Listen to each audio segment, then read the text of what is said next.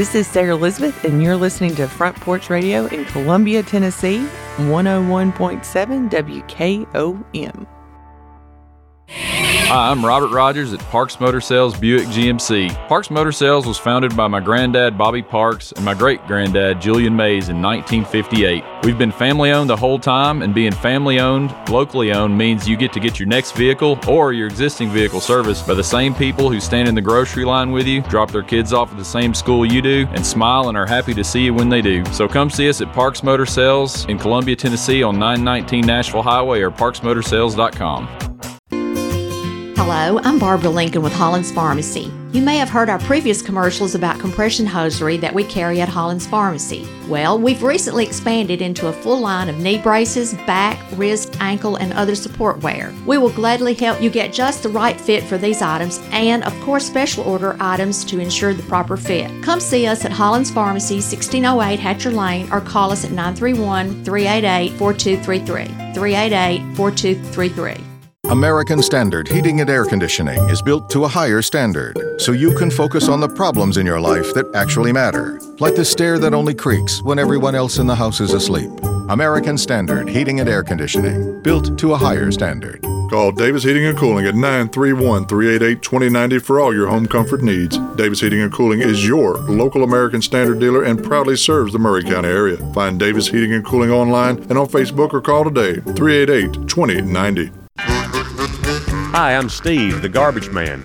Are you new to Maury County? We want to welcome you and your family. We are a local residential garbage service and we want to be your garbage man. We've been around for over 30 years, so we have a reputation. Check us out at garbagemaninc.com or call Mike at 931 540 0919. You could also ask your neighbor. 931 540 0919. Are you thinking about a new fence? Maybe you need a pole barn. Then you should give Sands Fence Company a call. That's 931 309 1644. Will Sands has built his business based on the principles of honesty, quality, and integrity. Sands Fence Company has been in business for over 20 years, providing the community with farm, residential, and commercial fencing, as well as pole barns and buildings. Call today for a free estimate. Sands Fence Company, 931 309 1644. 931 309 1644. Brown's Body Shop has two locations to provide your vehicles with high quality body and frame repairs, the best paint jobs, and custom body fabrications. Brown's Body Shop has been successful for more than 50 years because of their highly trained personnel, competitive prices, superior customer care, and timely service. Don't put off body repairs or that custom paint job at Fenders. Go to Brown's Body Shop today, 1505 Nashville Highway in Columbia, or 129 Alpha Drive in Franklin. For 40 years, the Jewelers Bench has worked hard for their customers and provided the highest quality jewelry at the best price. They keep going back. Recent renovations have allowed them to expand their inventory. More high quality jewelry, custom vintage and estate pieces, and professional jewelry and watch repairs. They also buy gold. The Jewelers Bench, still here, still great service. 808 Trotwood Avenue, Columbia. Looking for convenience? Try Quick Mart convenience stores, conveniently located all across Maury County, southern Middle Tennessee, and North Alabama. Whether stopping in on your way to work for coffee and a biscuit, taking a plate lunch to go, or grabbing something cold to drink after a long hot day at work, there's always one nearby. Quick Mart convenience stores, conveniently located all across southern Middle Tennessee and North Alabama.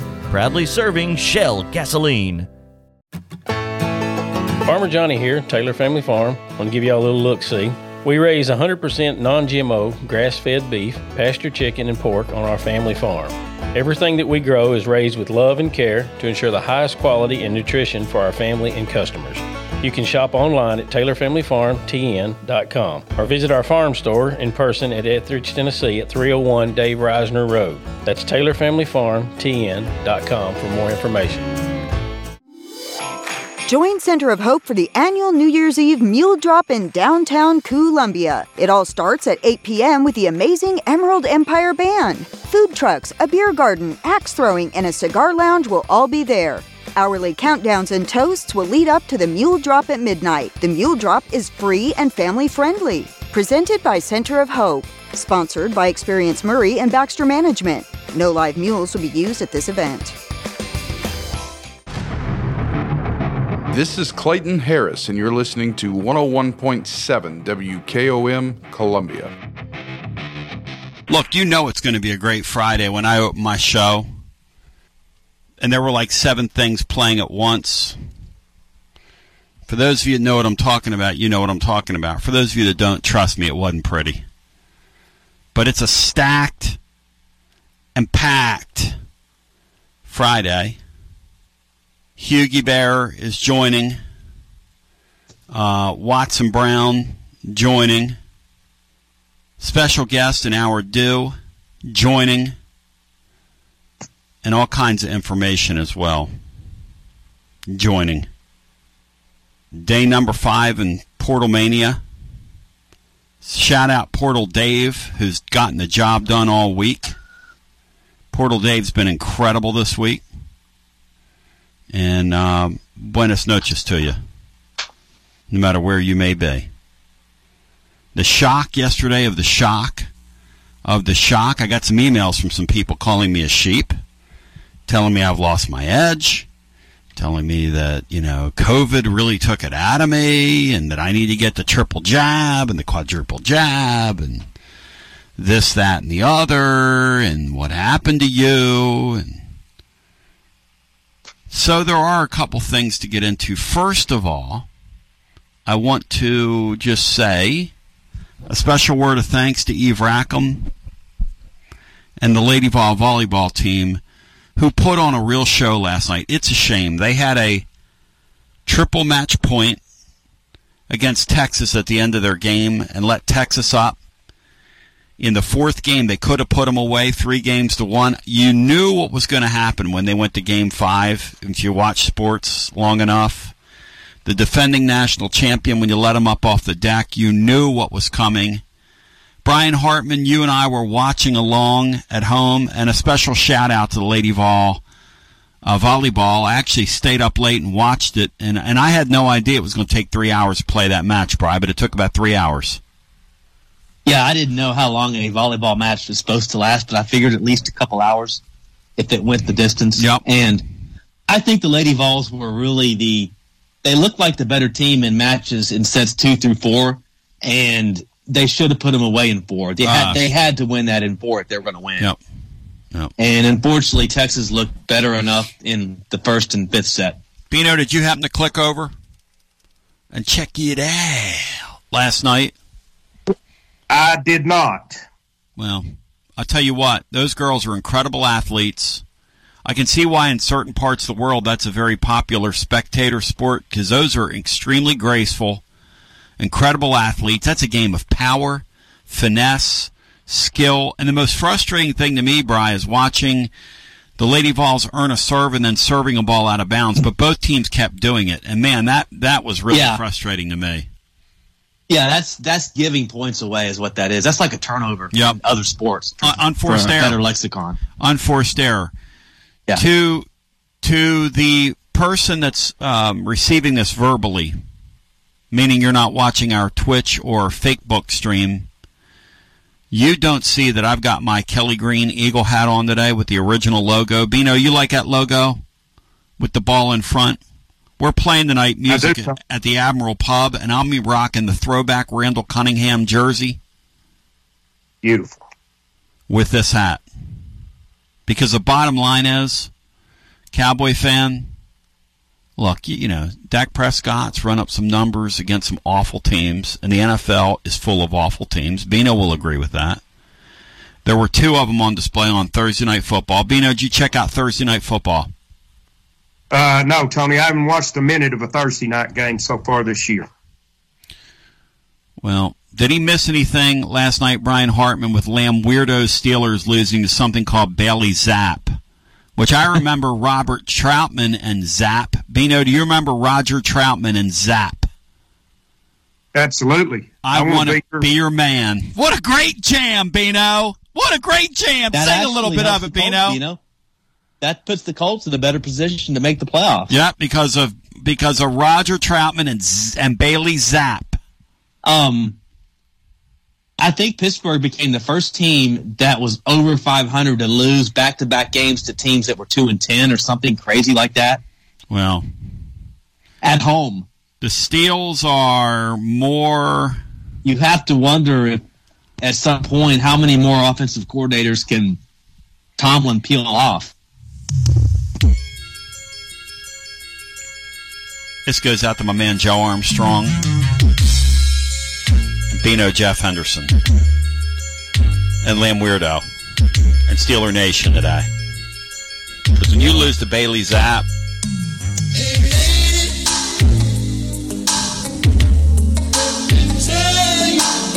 Were you a uh, um, a Roger fan, Bean Star? Uh, I was Tony. I've got that and Do Wah Diddy on my iPod. Bino, you have, you, an iPod, Bino? Bino, have yes, you, sir. Bino, have you recovered yet from the kick in the gut yesterday with that five star? Because he didn't want to be our man; he wanted to be Deion's man. That kind of came and went on me so fast, Tony, that I really didn't. It, it really didn't affect me very much. Um, and I mean, the way he blindsided us, I believe I'd rather sign him as a defensive end than a left tackle. He might have sacked Nico himself. I mean, he's a freaking blindsider, isn't he? Blindsided the whole recruiting world. he's supposed to be protecting the blind side. Oh, speaking and of, for some reason, Tony, because he didn't go to Oregon and didn't go to Ohio State, that kind of softened the blow to me. I no don't know doubt about it. No, I don't you, know why. You didn't get beat for him. You got out circused for him. How could you be mad about that? I've got some news for you here coming up, so just hang in there. You know, this recruiting game is really the same as it always been. Yep. Give me somebody who wants to be here. But Brian, somebody and told you'll me find last. somebody who wants to be here. I was talking to somebody internally last night at Tennessee. I hate when I start playing with the buttons. All right, so um, I was talking to somebody last night who said that they don't think that kid's going to go to Colorado. He might end up want to be in Tennessee's man before it's over, Bino. And he said, Tony, the difference between recruiting now and recruiting back in the day is kids did this to people all the time. They would play with them. They would um, they would do recruiting. Uh, they would do negotiating ploys. They would commit to other schools. They would walk you to the altar, knowing the whole time, hey, I'm not going to go there. He said, you guys, all that stuff you did yesterday on the air talking about him, he said, that's fine, but I'm going to tell you something. If the time comes and he calls Tennessee and says, I want to come to your school, they're going to take him. And you know, Richard, who's a recruiting degenerate yesterday, I said, Richard, would you take him back? And he paused and he was like, I think you'd have to. Because he can play. This is a this is about stacking your roster, not getting your feelings hurt. Sabino, if he calls them and says, I I want to be your man, Bino, what do you say to him? I'd almost rather be the second school he came to than the first, Tony. Why? Because I don't think he's staying at the first one he goes to. And the rules might make him stay a little bit longer at the second one. Would you fool with him, Bino? If you're Tennessee, or I would would you, not. You would not. I would not. Well, I was told last night if that adage went, then Saban and Kirby Smart wouldn't have all those players because they got guys all the time that, you know, when you're chasing those high level players. I- I'm just throwing it out there. I, I you know, I'm just saying it's food for thought because what they're saying is the stuff is laid bare now. Um, but this kind of thing has always gone on. But now in the NIL era, we're just getting to see it, which is probably true, Bino. Yeah, I, I, I think we're seeing a whole lot more, Tony. I don't think there's been many that went out there to Los Angeles and went on television, said they were going someplace, and then didn't go there. Speaking of the blind side and your man, if you want to meet your man, If you want to meet your man tomorrow, Nico, I'm never going to leave you like that clown is uh, going to be tomorrow at Alumni Hall, Turkey Creek, along with his cousin Zaida Puni, Lady Vol softball player extraordinaire. Hey Brian, the uh, Tennessee Bas- Lady Vol basketball team could use a Zaida Puni. And uh, they could they could use a Beano Crisis Hotline where Beano was there. That's why Beano hadn't watched any uh, that softball, didn't watch any of the volleyball last really- night. Beano abstained they from can lose sports. some of those volleyball players probably. Beano abstained. Oh, those volleyball players are not to be trifled with. Eve Rackham's got a club, man. She got a club. As Kyle Blackburn likes to say, she got a squad. But Nico will be out there tomorrow at Alumni Hall, Turkey Creek, from 4 to 6, along with Zaida Puni. Meet and greet with the fans, a family friendly event. Everyone will receive an autographed poster that uh, Nico and Zaida can then sign. Nico can only sign this poster, one autograph per person. So we're laying the ground rules up front here. Zaida is happy to sign softballs, her Legend of the Zaida shirt, etc. Great, great event. Very kid friendly. They're going to be uh, serving hot chocolate, games for the kids outside. Brian Hartman will be out there uh, with face painting, so parents won't lose their minds. And we love that Nico is pairing up with his cousin here. It looks like family means a lot to both of them. This is a good thing. Nico has also come up with his own ribbon, L E I S. Uh, Bino, what does that term mean? L E I S. Is that Lays Bino? His own ribbon lays is a testament to his heritage. Actually, Laura uh, showed me those today on their Instagram over at uh, Alumni Hall. And I gotta say, the lays are incredible. I, I might have to get me a couple to play some music in them. But he has his own logo printed on them. Alumni Hall is debuting them on Saturday for the event. And Beth Parks, kudos to you, another incredi- incredible, patented, often imitated, never duplicated Beth Parks Bill Todman production. So a great I know event what there. a ribbon lay is, Tony. I don't know what a ribbon lay is. Well, do you remember from um, ECW the wrestler Kimona Wanalaia? Bino. Uh, I do not, Tony. Bino, what do you what do you think of our sophomore sense of humor, Bino? You for it or against it? I think it's been on display for years and years, Tony. And anybody that's not for it, it's probably long gone. One week away from the deadline. What is the deadline? Tennessee's coaches have told their kids they've got a week to tell them are you in or out for the bowl game. And um, it's going to be interesting. Who's going to opt out? Who's going to opt in? Who's going to stay? Who's going to go? What does Joe Milton, Bino? What what does our fan base want to hear from Joe Milton um, in the next six days? Do they want him to play? Should he stay or should he go now? Uh, I think the majority of our fan base would rather he opt out, Tony.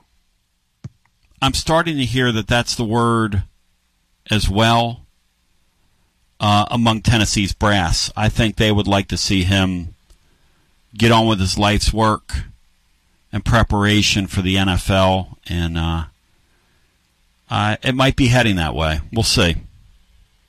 Um, I'm not here to throw out any false hope, but uh, that's going to be interesting. 865, we'll talk about it as we go. Mike Huguenin joins on the other side, and then we'll uh, break it down scientifically with none other than Watson Brown. It's all ahead, but I, I do want to say, and I want to publicly appreciate on and congratulate that Lady Vol volleyball team on the way they fought last night. Terrific representation of our area, terrific representation of the University of Tennessee and that fighting volunteer spirit. No shame in their game last night. We'll come back on the other side and get Hughie in here, and we're doing guests. So if you're on hold right now, hang there. It might be a great way for you to listen to the show and really get some knowledge, you know, just jammed right into your ear hole. So we continue with more after this. This is Coach Devin Simler from Columbia Central Baseball. You are listening to 101.7 WKOM in Columbia, Tennessee. Alert, alert! Columbia Chrysler Dodge Jeep Ram has a huge announcement. We're expanding our service center to get you in and out quicker than ever. That's right, five new service bays to get your vehicle back on the road.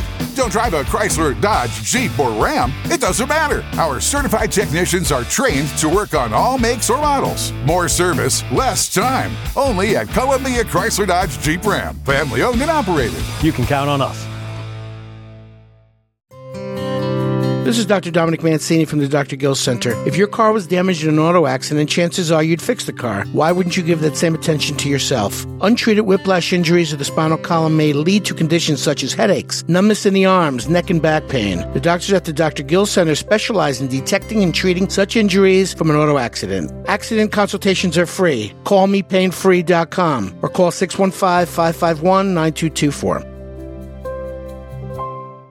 In today's uncertain world, you can never be too careful about your family's financial future. That's why the Parker Group, a part of Baird's Private Wealth Management, is offering a free second opinion on your financial plans. Let us review your current plan, and we will identify any gaps and offer suggestions to improve it. Please call the Parker Group at 931 548 3737. That's 931 548 3737. Robert W. Baird and Company Incorporated does not offer tax or legal advice. Hi, Jimmy here for Columbia Ace Hardware. Columbia Ace Hardware now carries Magnolia Home by Joanna Gaines paint. Now their premium quality and huge selection of colors will be right in your neighborhood. Along with the award-winning service and advice Columbia Ace has always provided for your paint projects. Around the block, what you need in stock, with people who know their paint. Columbia Ace, the helpful place. Ace is the place with the helpful hardware, folks. Hey, this is Derek Ransom with 10 Pin Alley, voted number one family entertainment center in Maury County. We offer 32 bowling lanes, giant arcade, laser tag, bumper cars, and a full cafe and bar menu. We also specialize in group events, kids and adult birthday parties, company parties, sports team parties, and holiday parties. We're located at 322 East James Campbell Boulevard in Columbia. Call us today at 931 381 Bowl or visit us at 10pin.com. 10 Pin Alley, it's where the good times roll. Do you have trees that need trimming or removed? Do you have stumps that you want ground? A1 Tree Removal is a family owned and operated business local to Columbia and Lewisburg and servicing surrounding Middle Tennessee. They are licensed and insured and provide free estimates. No job is too big, no tree is too small. Give old Luke a call or text Luke at 931 359 3113 or you can check them out on Facebook and tell A1 Tree Removal that you heard this ad on the radio. If you love America, you will love A1 Tree Removal. Greetings, it's Rick from Tillis Jewelry. With Christmas just around the corner, we are here to make your gift giving a breeze. Starting December 4th, we are extending our store hours to better serve you. Find us open Monday through Friday, 10 a.m. to 5 p.m., and Saturdays, 10 a.m. to 2 p.m. Whether you're after something timeless or trendy, Tillis Jewelry in downtown Columbia is your holiday gift giving headquarters. Make this season extra special by visiting us during our extended hours. Tillis Jewelry, where holiday magic happens. See you soon. The generations that have paved the way for us deserve respect, integrity, and compassion. This is Kelly Dobson, owner of Caring Hearts Home Healthcare. My grandmother and mother started this business in 2005, and I was honored to take over in 2012. Licensed and insured, we help our aging community stay in the comfort of their own homes. Online at caringheartshomehealthcarellc.com, by phone 931 381 5470, or in person at 1121 Trotwood Avenue here in Columbia. That's Caring Hearts Home Healthcare. Need a little extra cash for the holidays? From now until Christmas, Hiller Plumbing, Heating, Cooling, and Electrical is giving you a $500 Visa gift card when you buy select new HVAC systems or receive a $250 gift card with a new tankless water heater. And upgrade now with monthly payments as low as $79. Visit happyhiller.com. Happy you'll be, or the service is free. Call the Happy Face Truck today. Elevate your day at Old School Vapor. Check out our selection of disposables like Kado Bar, VHO, Raz, Lost Mary, Breeze, and more. Enjoy 35% off your entire e liquid purchase and 20% off everything else. With every $20 Club 13 purchase, snag a chance to win a Rad Runner e bike. And for Exodus lovers, every purchase gets you a ticket to win an Xbox Series S. Check us out at oldschoolvapor.com. Debbie Matthews grew up and lives in beautiful Columbia, Tennessee. As a realtor, she is well versed in homes, neighborhoods, development, and schools. She wants to share her love of her home state with others to help them find just the right place to raise a family, open a business, or develop a dream. From luxury listings to land, she can handle it all. She is the current leading producer, Nashville Realty Group. Contact Debbie Matthews Realtor at 615 476 3224. That's 615 476 3224.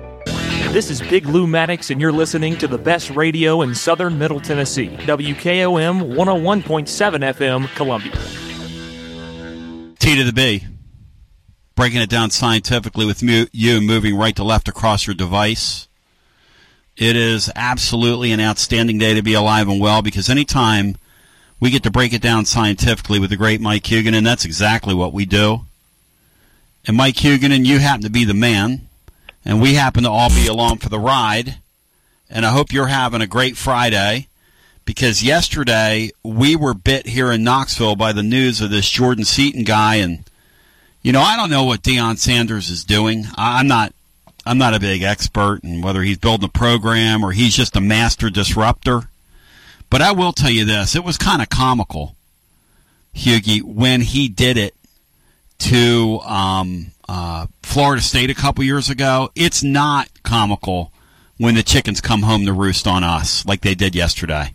Yeah, it's it's weird. I mean, their their offensive line was uh, horrendous.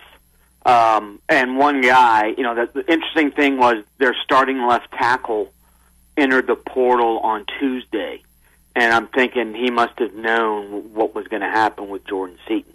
Uh, Seaton will play right away because their offensive line is that bad.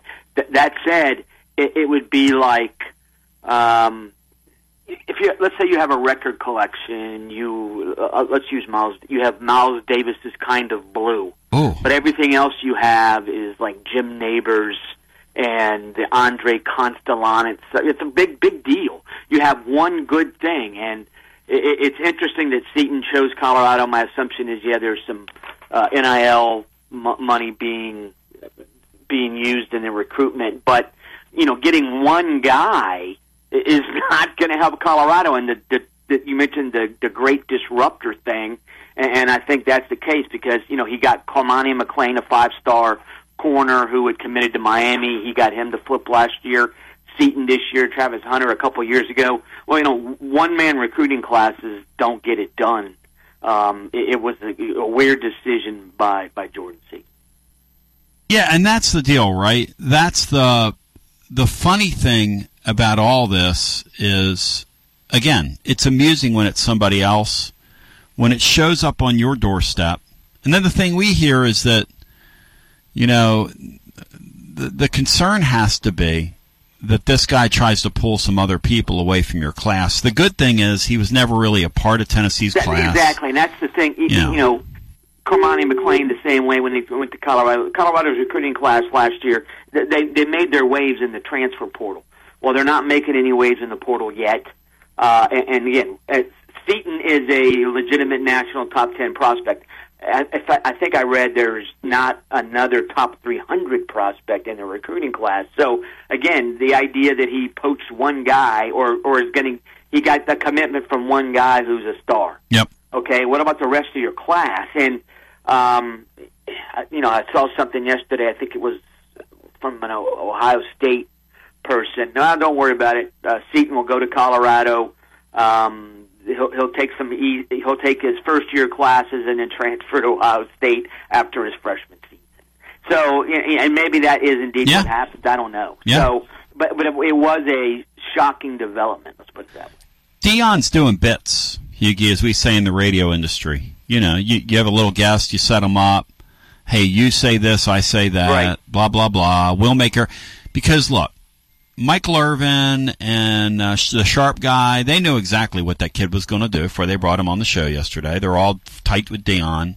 Hey, let's take this thing and we'll turn the screws on the college, um, major college sports industry. By the way, which two of the three guys came from. Now Sharpe came up through the black college ranks. He wasn't a part of that uh, part of that deal. But the the point is still that hey, let's stick the thumb in the eyes of the establishment. The truth is though that Deion Sanders is way more establishment than Josh Heupel is. Deion Sanders is on those commercials. Right. He's got all these agents all over Hollywood. He's got all these revenue streams that these other coaches don't. He made an incredible deal uh, out there at Colorado where he gets a great percentage of their apparel. He acts like he's got this thing set up where he looks like he's actually on that side of things when really he's more of a robber baron than anything else. Well, I don't want to go that far because I don't think highly of robber barons, but the, the the the product he put on the field was entertaining. That's it. Um, which is more than you can say for recent Colorado teams, even the one in the COVID shortened season that was really good. That was that was not an entertaining team to watch. I think though that how is he going to rebuild his staff? Um, because he lost some key guys, and again, signing, you know, getting the commitment from one star player. Oh my God! Look what Colorado did. Yep. And then you take a step back and you look at the, the the class in totality, and you're like, that's not a good recruiting class. You know, you went four and eight last year. That kind of recruiting class is going to ensure you remain four and eight at best. So the, the portal work is going to be interesting to see. You know, the, is any other high level recruit going to sign with Colorado? Um, I know there were two 2025 guys who decommitted from Colorado. So, and one of those was like a national top 200 guy, uh, a, a Floridian. So it's it's again, it's sort of like if you laser focus in, impressive recruiting win for Colorado. If you you know do the long view, that class is not good. So it, it, it's an extremely weird situation. And Deion, it, Colorado is staying in the news, and the idea that every college football media outlet is hyper focused on Colorado. And when's the last time that happened? Uh, when Gary Barnett was there, when Bill McCartney was there. So a lot of free pub, if nothing else. The great Mike Huguenin appearing on the TLD Logistics Hotline online, tldlogistics.com. By the way, as soon as Tennessee and Illinois goes final tomorrow, click us on right here at tclub.team. Uh, thousands will, as uh, we'll have Garza Law Tennessee basketball overtime with you. We'll chop it up on what will be an, an interesting game tomorrow that we break down over at tclub.team today. Uh, check it out. Check out our full breakdown, some of the insides, the intricacies of that matchup. Bino Jeff Henderson would like to jump in here with uh, Hughie on a Friday. Go ahead, Bino. Hey, Hughie, hope you're well. Um, uh, are these stunning uh, Uh, recruiting decisions going to become more commonplace because of NIL and also, especially because it's no longer really a concrete four to five year commitment. No, it's that, but I, I still think if you look at the national top 250 players, they're still going to the usual suspects for the most part. You look at the top flight recruiting classes. Oh, look, there's Georgia. Oh, look, there's Alabama. Oh, look, there's Ohio State. Oh, look, there's Texas. So I don't know if that much is changing. I think there is. Well, you know, just because of Deion, frankly, there's been one eye opener each of the last couple of years. But I think for the most part, um, the, the recruiting decisions aren't changing. But excellent point about the fact that okay, just because this kid, just because a kid decides to spend a freshman season at a school, it doesn't mean he's even going to be there for two seasons at the school because of the portal. There's already a bunch of dudes who were highly ranked in the 2022 class who have left. 2023 guys are leaving it's the immediate gratification aspect of American lifestyle now. Or, you know, I went there, I was a high school stud, um, I only got 33 touches. What's, what's going on? I'm going somewhere else. Well, you know, sometimes players need to be developed, all that kind of stuff. The development aspect is what's missing in college athletics today. Yep. College, well, college athletics. Yep. But the coaches are sort of to blame themselves for this, and certainly administrators. Every time somebody complains about NIL and the transfer portal, especially NIL, don't blame coaches, don't blame players, blame the NCAA administrators. But the NCAA administrators are the reason that some of these dudes who are going to sign next week will not be at that school this this same week next year because they will enter the portal, um, and the, the NCAA abrogated its responsibilities yeah. in a lot of respects. You know, the, the portal's really the equalizer. The kids out of high school are still going to go to those power programs, but they're going to disperse a year and a half or two later through the transfer portal, which leads me to this. Mike Huguenin, you uh, graduate of uh, uh, the school in Gainesville. What in the heck is going on there? I just saw where ETN entered the portal, and he's expected to go to Georgia. Like Florida is serving as their uh, is serving as a um, feeder school. Yeah, that can't make about- those people happy, right? No, they're not. They, they don't. There's a lot of folks who don't like Napier. The, the ETN situation, he wants more carries, so he's going to Georgia, which is bringing in three of the nation's top 18 running backs. What? Uh, and there's a couple guys already there. Uh, that that makes zero sense. Um, but I think that i i in in a way, college football is a lot like the NFL. If you're going to lose a player, losing a running back is the place to lose them. The key for Nap- Napier sold that I'm a detail-oriented, heavy-duty recruiter. Well, the detail-oriented aspect has not borne fruit because Florida makes the same mistakes in Game 12 this year they made in Game 1 last year. And their recruiting class is a good one. Um, the Lagway kid is a legit five-star quarterback. They got a five-star defensive lineman. They got a five-star safety. The question, obviously, is whether these dudes end up signing next week. Uh, and Isn't that if you amazing? look at Florida's schedule next year, they play Miami, UCF, and FSU, and Texas, and Georgia, and Mississippi. It, it's a monster schedule. So um, Napier might not be in Gainesville next year at this time. I just uh, I just can't I can't comprehend. You know, the thing about the portal that's interesting is you can draw snap judgments, right, based on the first couple days. Vanderbilt's being rated, and the Vanderbilt turns around and they get a kid from Texas A&M who's like a former four-star player yesterday. They got the Vandergrift kid from Georgia. Um, so there's still even opportunities for for places like that that are in this league. Kids want exposure in this league to put together pretty decent rosters if they approach it smartly and with a decent budget. That's the thing. The budget aspect, I, I think, is making a, lot of fans uneasy. And I, yeah, I think part of that is it's one thing if you buy a star running back out of high school or a star quarterback out of high school. You know that's been winked at and wink, wink, nudge, nudge for decades.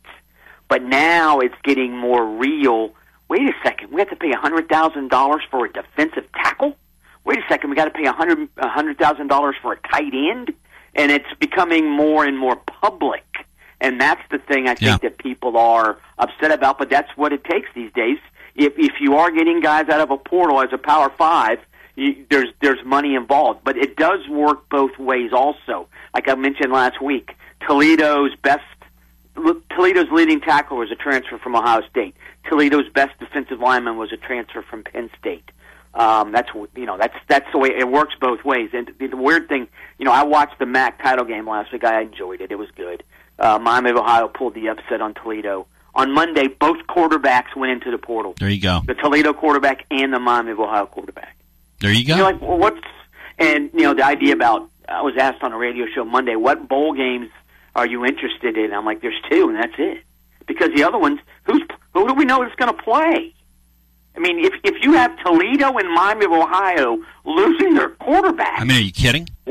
I mean, does Miami? I mean, and the Miami of Ohio kid that was is leaving was actually the second teamer when when uh, Brett Gabbert got hurt. So Miami of Ohio is going to be down to its third team quarterback in some nondescript. Actually, it's actually it would have been a good game. Cure Bowl here in Orlando, Mi- Miami of Ohio versus App State. But I mean, it's App State's star running back left. So I mean, it's e- even every single bowl game uh, is uh, because you don't know who's going to play. Uh, yeah, I'll watch them, but who who cares? The great Mike all. Huguenin joining, and wait till we get to a 12-team playoff. You want to see what it really does to the bowl games. Yeah. Uh, and Brian Hartman's got a question for you. I just want to get this to you, just so your brain can kind of um, try to process this. Tennessee's offer to that Seaton kid, my understanding is, was 2.3 million dollars uh, over three years. So whatever that comes out to, you do the math, and that's what a shutdown blindside tackle was uh, going to come. And he still didn't come here. Uh, co- uh, because because Deion Sanders is doing bits and he chose to do bits with Deion Sanders. Go ahead, Brian Hartman. Do you agree with the decision to keep Florida State out of the playoffs despite their 13 and 0 record. And do you think they would have been competitive if they got in? Yeah, um, I was surprised, to put it mildly, on Sunday. Um, did it bother me? No, because I think the games are going to be better. That said, um, FSU would have had a month to prepare with a number two quarterback, not the number three guy who played in the in the ACC title game. Uh, and their defense obviously is quite good. Um, now, I don't think there's any doubt, no zero doubt, that if you're Harbaugh and the Michigan staff, you're vastly more worried about facing Alabama than you are Florida State. But Florida State was 13 and 0. It beat LSU badly, um, and it was 13 and 0 and won its league. So I was a little bit surprised. But again, I think the games are going to be better, but I'm not 100% sure of that. And I think you know the the longer the week goes, uh, I think FSU did get shafted. There's no doubt, and this narrative, right? That they will, you know. I mean, Florida would have just. Uh, I mean, Alabama would have just blown them off the field. Alabama struggled Almost with. lost, should have lost to Auburn. Hello, hello, reality. But my That- models, but the modeling, the modeling, Right. so annoying. that's- Thing, and you know, I, I, I felt extremely sorry for Boo Corrigan when he had to go out and explain it. Here's an, an ACC athletic director who you know, in his heart of hearts, wanted Florida State in because it was a financial boon to his league. And instead, he has to go out there and, and this is why being a spokesman for for a committee is always a no-win situation. You're saying stuff that you may have the exact opposite view on. So he has to go out there and say the committee thought that FSU was a different team.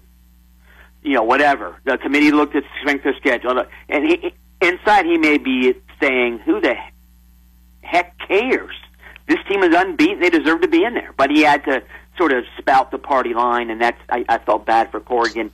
But you're right. The the eye test aspect.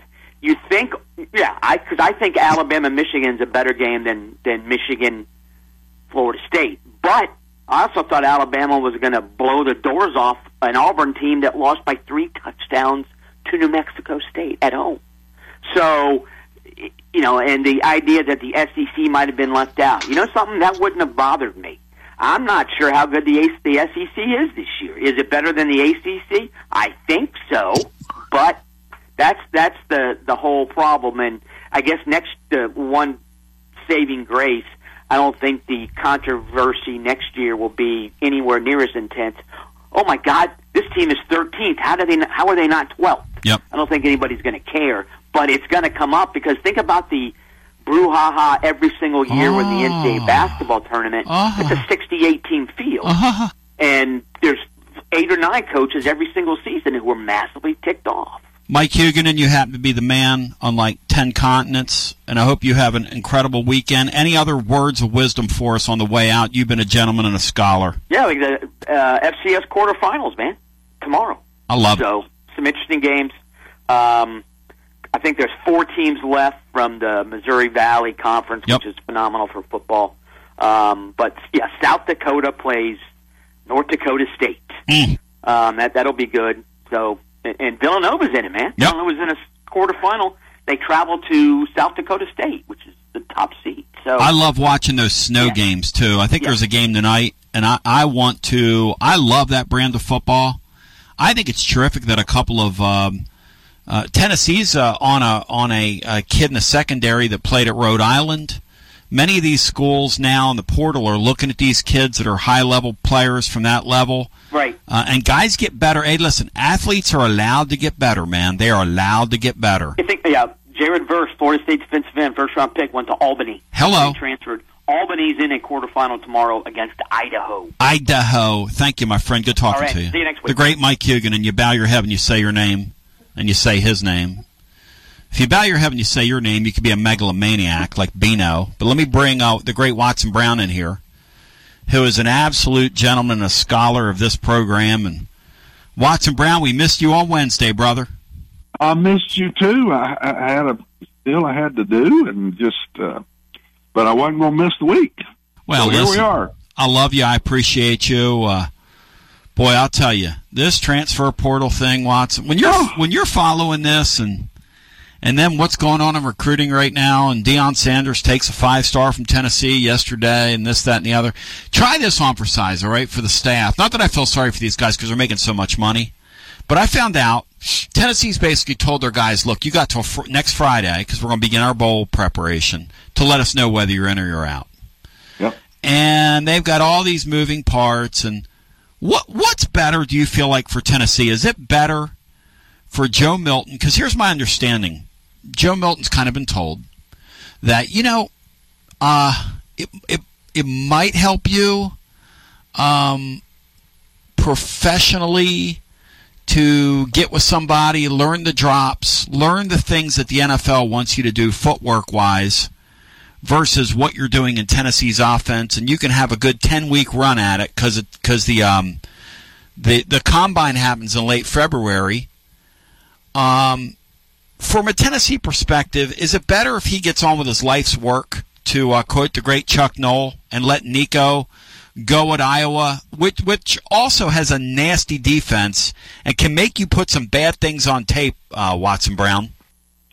Yeah, but they're a simple defense, so it won't be. It would not be a hard game for a freshman that doesn't have a lot of experience to get get ready for. They're they're very simple. They're not a huge blitz team. Right. They'll blitz on they'll blitz on late downs a little bit on you.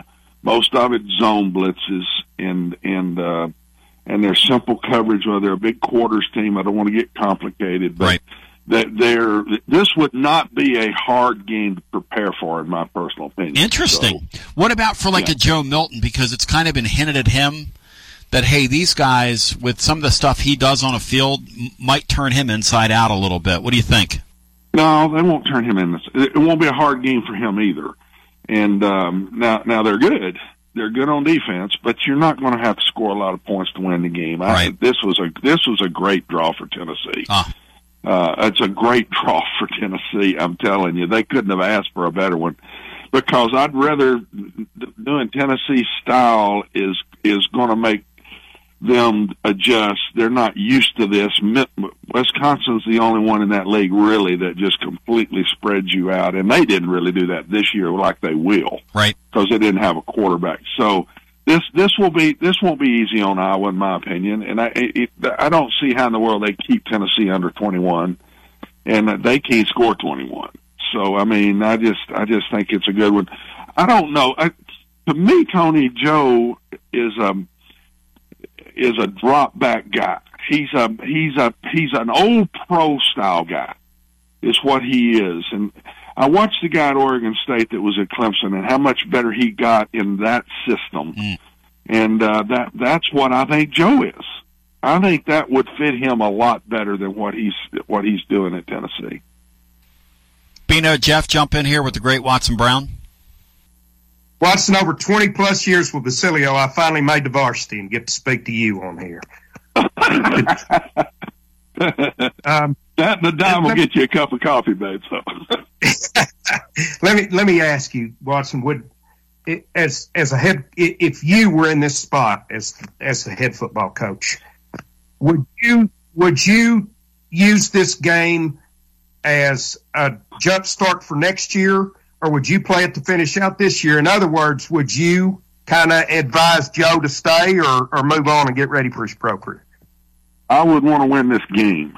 Period. I said this, I think, to Tony a couple of weeks ago. I, this this playing for next year stuff. I mean, you want this year, you want to play for next year, win another game, and get you another guys, a couple of more guys from the transport portal because you want another game, and and uh, I'd go win the game. I don't care what it takes to win the game. I would want to win this football game. That that that's just me. But that that, that sounds like an old coach. I mean that. I, I'm. I just think. Don't think about next year right now, and find a way to get your quarterback in the game. Get your freshman in the game some, but you don't have to bench Joe to do that. In my personal opinion. No, you don't bench him. You just tell him he's not welcome. I'm not. And listen, I'm not asking to bench anybody. You just go to him and you go, "Hey, look, man." Because you just said, Watts, Watts, I'm not going to let you wiggle off. You just told me at the top, hey, this is a game that true freshman could navigate. If He you, uh, he's been He with you for a year. He got here last December. So he's been with you for a year. You think that Iowa deal's navigable for him? I do, and and but it's also where do they think he is? And I want to win the game. If Right. they don't think he's ready to play up to a standard that'll win them the game, then I wouldn't do it.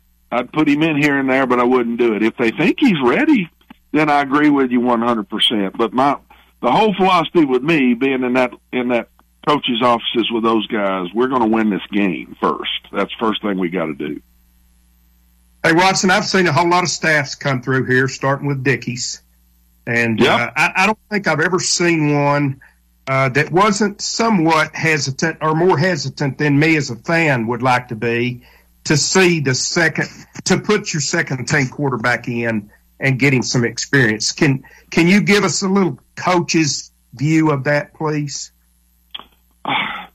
that that one position, man, is is a win lose position for your team, and so I was just always careful with that. And I was a one quarterback guy. I just did not like this alternating guys. Now injuries sometimes would create maybe two because I've always said always, and this is an old coach still, and you've heard it a thousand times. If you've got two, you got none and uh, and I believe that. I still to this day believe that. Um, a quarterback needs to play with his players. He needs to be out there all the time. The timing, the the the cohesiveness of critical times together, and having to make a play when you got to make a play. All of the things go into, and you jump two in and out. But for this one game, I think you could do that. But I've never been a two quarterback guy. I've just always said, man, if I got two, I'm in trouble because I don't have one. And that's why in this ball game we need to have one Watson and not two. Uh, and and you you, I, it's hard for me to defend it. Uh, what you're to take on what you're saying because I just don't know how Nico is. Right. How far along he is. Well, he's having an autograph signing tomorrow over at Alumni Hall, which means he's got to be ready. I mean, I don't know you. You, you know, you bring up a great point though. Here's here's the thing, right? Let's say you say to Joe, because fans want to see the other kid play. Let's just get real, They, they do. right? And I- I fans agree. have a, fans But are tired of the other guy, the game. but They- they want to win the game. and- That's if right. If he plays and they lose, then you got a rough off season with him and the team. That's right. You got to look at it both ways. That's right. And Bino, he's right about that. You know, it's easy for us to sit here and go, well, you know, really, let's just turn a page. What if you turn a page and you get in that game and you throw that freshman out there and Iowa's got him all flustered and he's not ready?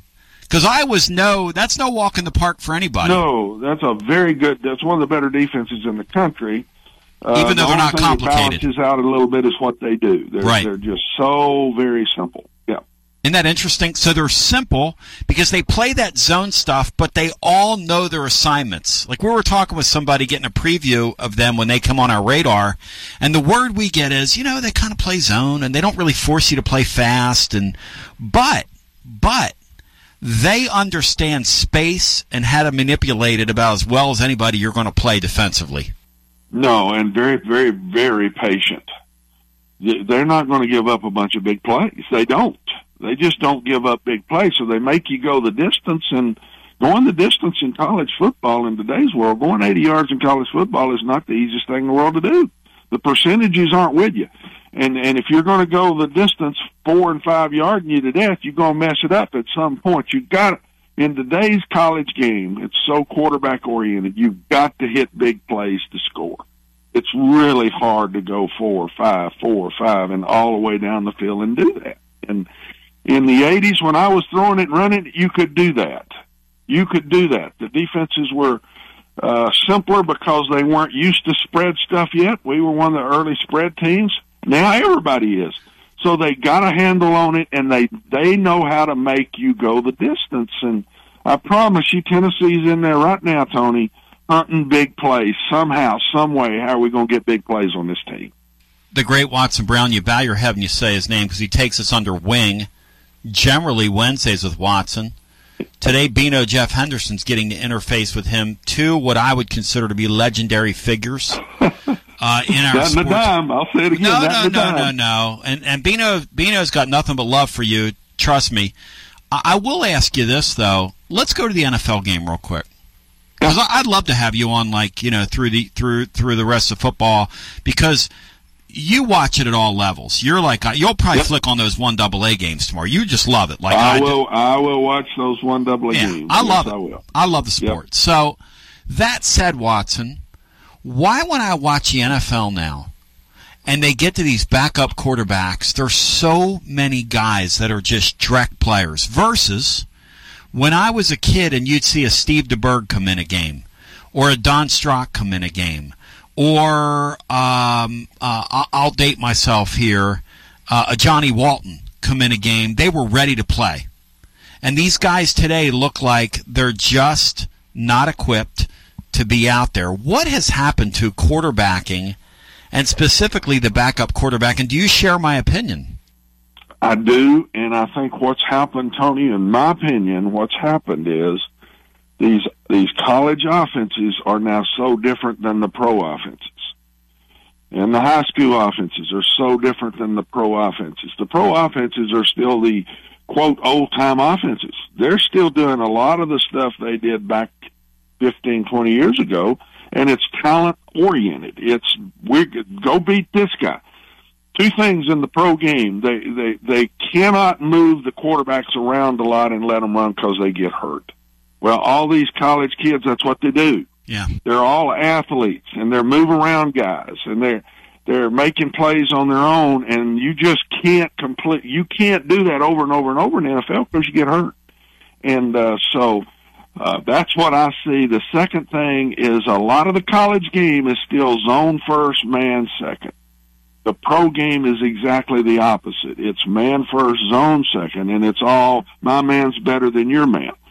And you're trying to hunt the single coverage, and the single coverage is where they think their corner is the better than your receiver. The double coverages are where their corner isn't as good as your receiver. So we're going to go double this guy and we're going to single this guy with our best player and he can't beat me one on one.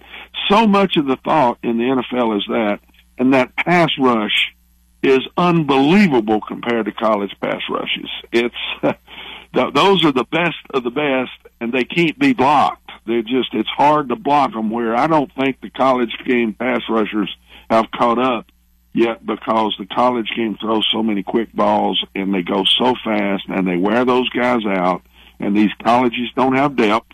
And so by middle of the third quarter, I've watched Tennessee do yeah. it to a thousand teams. That's right. By the middle of the third quarter, their linemen are wore out. And I can remember my brother many years back saying to me in recruiting when he was at Texas, and uh, Texas Tech was the only one doing this at that point. And uh, he said to me, he said, "How do you you do this and you don't have as good a talent. I say, we wear them down because we go so fast.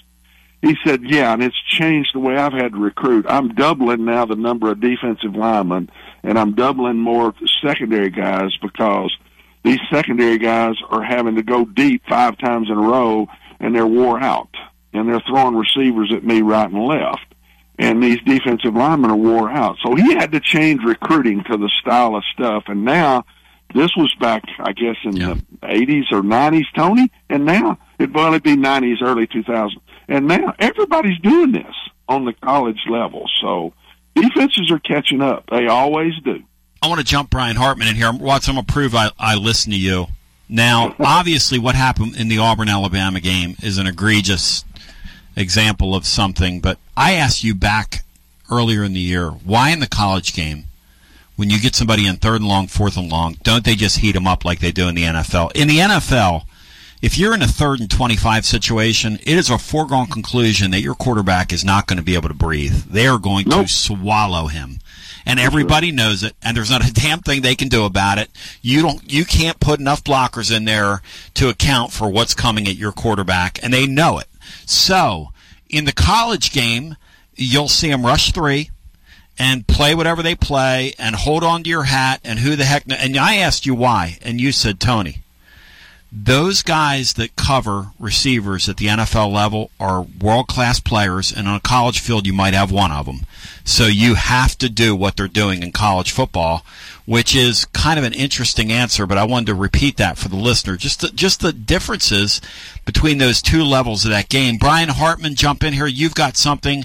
Before Brian gets here, let me do this. I'm going to keep it legal and we'll begin hour two uh, with Watson Brown. Let me get a quick legal in here. WJBE 1040 AM 99.7 FM. Translator W259AD. Powell, Knoxville. Wow, Watson Brown straddling two hours. This doesn't happen every day on here.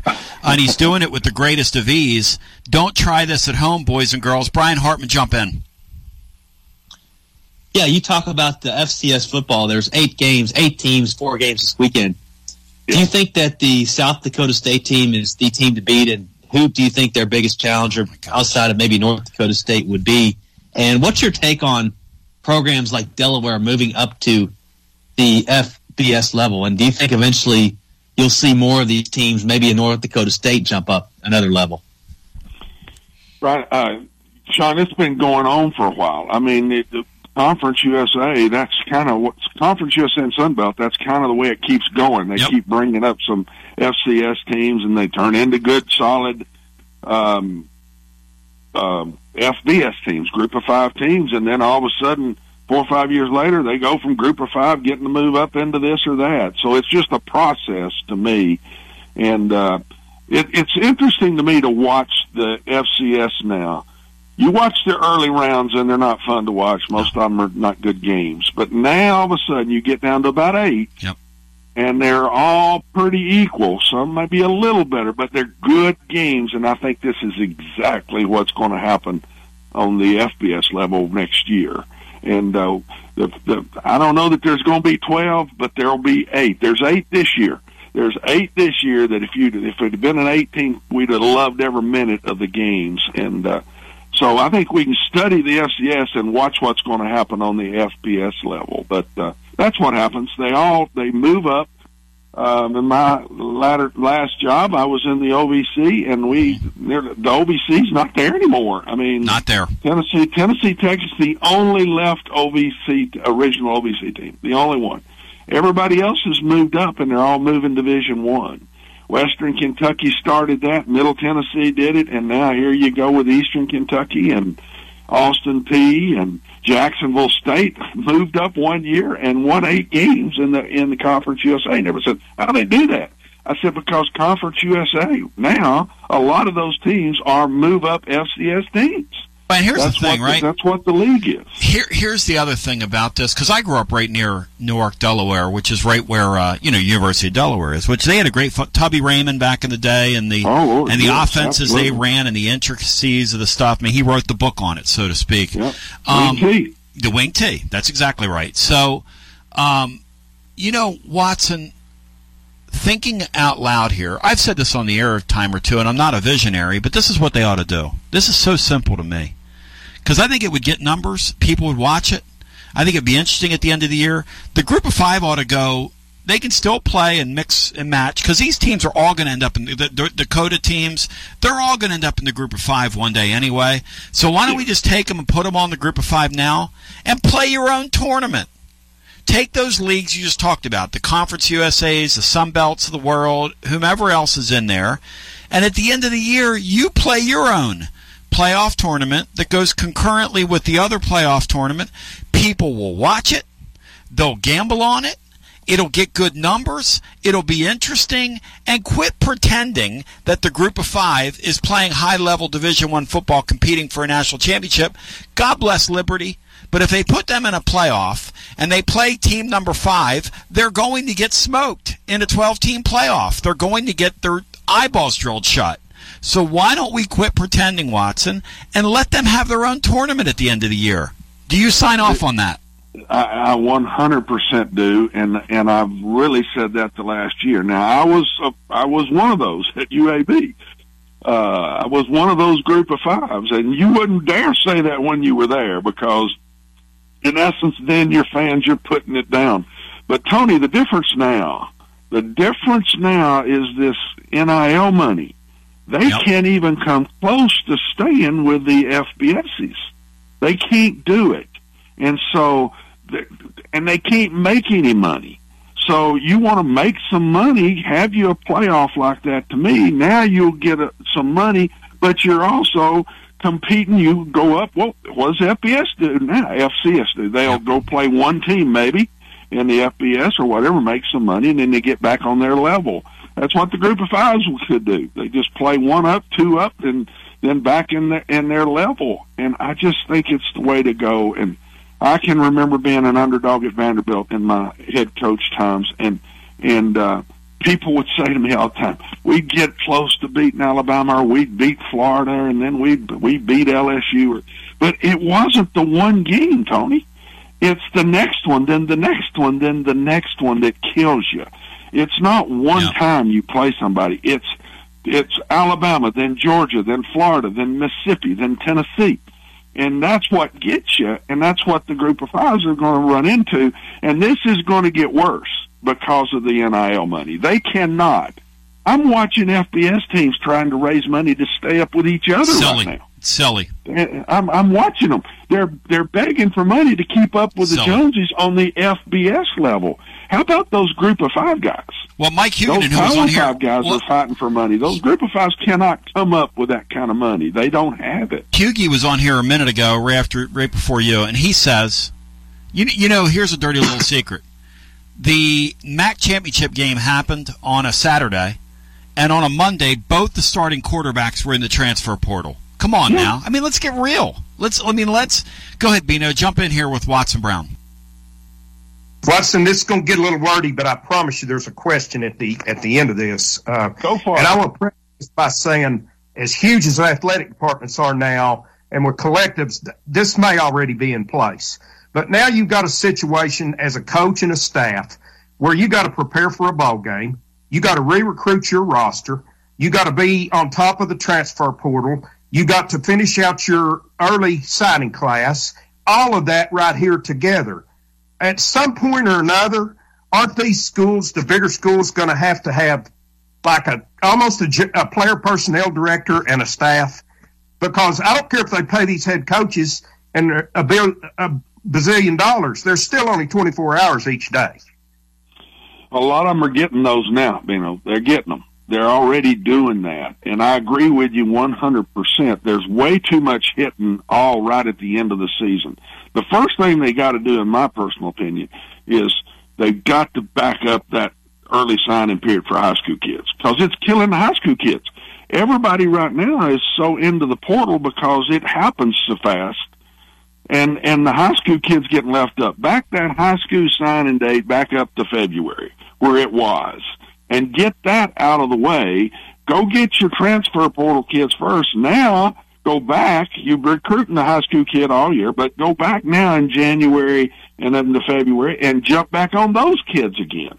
And uh, that's what that would ease it a bunch, in my opinion. And uh, they can't back up the transfer portal much more though, because it runs into getting the kid into school. And if you back it up to into December too much, then it's too late to get him in school, and that becomes an issue. So the transfer portal is about when they got to do it. But back that high school piece up. But you're dead on. I don't know how high, uh, uh, how these coach head coaches are doing it, and uh, I don't know that they got enough help. I th- I think they need to still. I watch basketball all the time, and I guess this shows you I'm an A, I've been an AD twice, but I'm not the, I'm not a basketball guy like football. I look on the in a game in basketball. They got more coaches on the bench than they got players. It's the greatest. I mean, Watson, it's that's the greatest, man. That's the greatest. It's unbelievable, and but c- football needs to have more off-field coaches.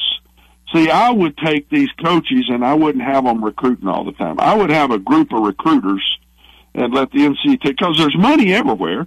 Let the NCAA let these schools hire recruiters and let these coaches coach and help with recruiting, but not be responsible for this recruiting. And then I think that would help the development of kids. You're around the kid more. You're more of his daddy.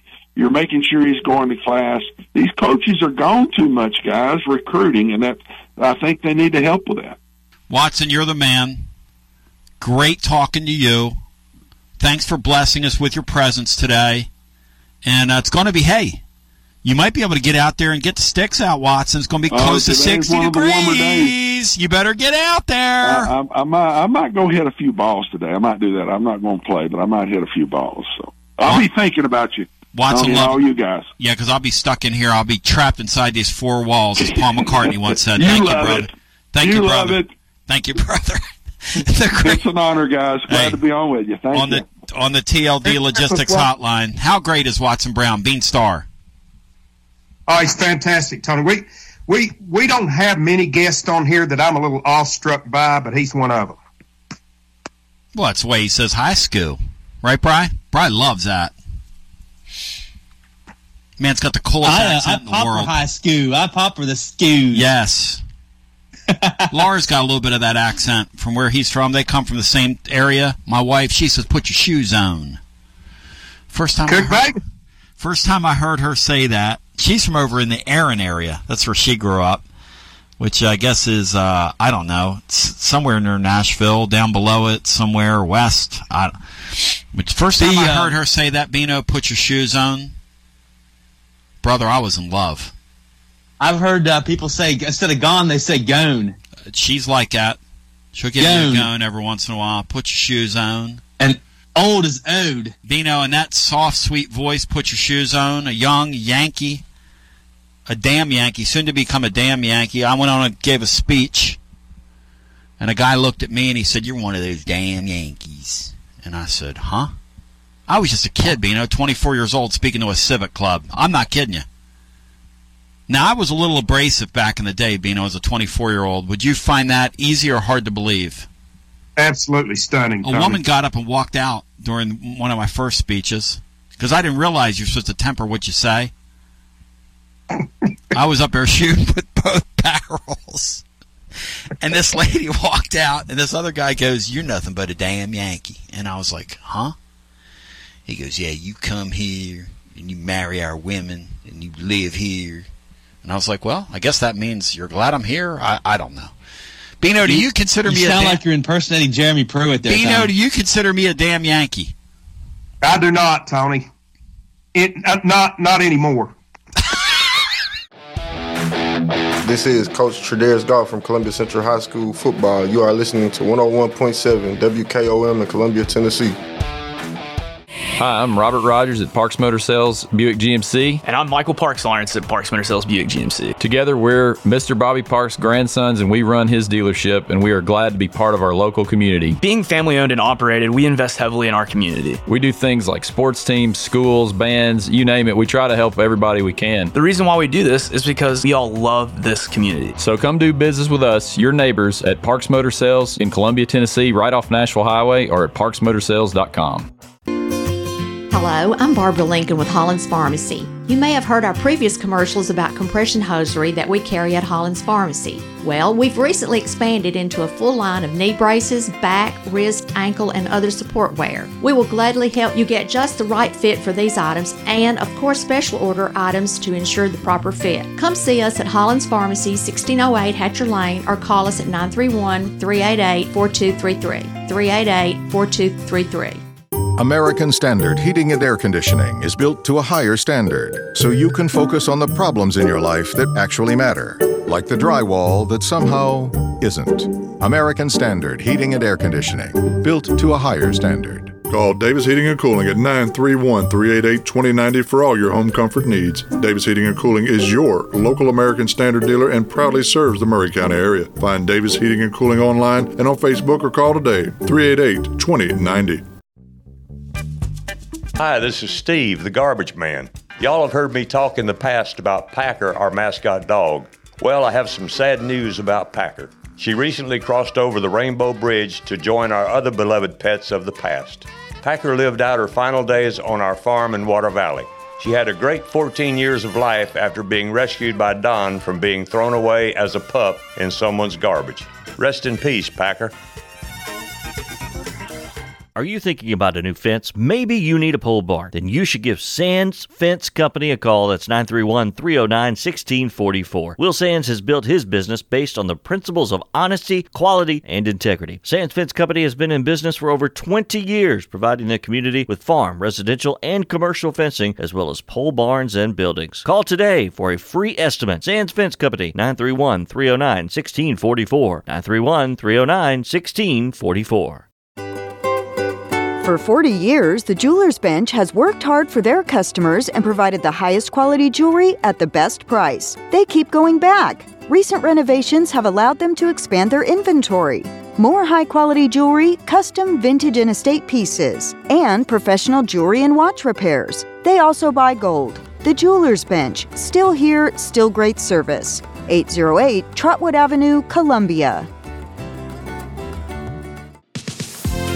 Hello, my name is Connor Mims. My wife Bradley and I live in Columbia, Tennessee, in Riverside. I am a deck and porch builder, and my wife is a second grade teacher at Riverside Elementary.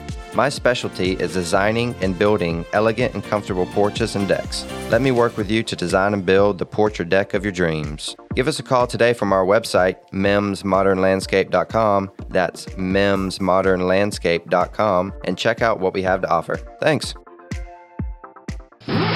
This is Trey Adcock with Dixie Equipment Sales and Rental. We sell ASV and Wacker Neuson equipment. We also rent a wide variety of compact equipment in the Middle Tennessee area. Come see us. We are located in Columbia, Tennessee at 200 East 16th Street. You can call us at 615 969 0118 or visit our website at www.dixiediesel.com. We have been in business for over 42 years and we would love to help you turn your project into reality. It's a memory making time of year. This is Maury County Mayor Sheila Butt. Many years ago, as a little girl, I remember my mother receiving several packages in the mail. That was odd at our house. It was just a couple of weeks before Christmas. She put them away. I learned later that my dad had won a catalog shopping spree by selling the most cars the previous month. We were five young children and had just moved to Nashville from Illinois. It had been a tough year. About three days before Christmas, my mother started bringing out the toys one at a time. I remember her sheer delight as she presented each one to us. You see, we didn't know what was in the packages, but mother did, and she couldn't wait to give the toys to us. I know now that the true joy was in the giving. I hope during this holiday season and in the new year that every one of us will experience the true joy of giving whatever we have to give from our house to yours. I wish you a very merry, merry Christmas and a joy filled, prosperous new year.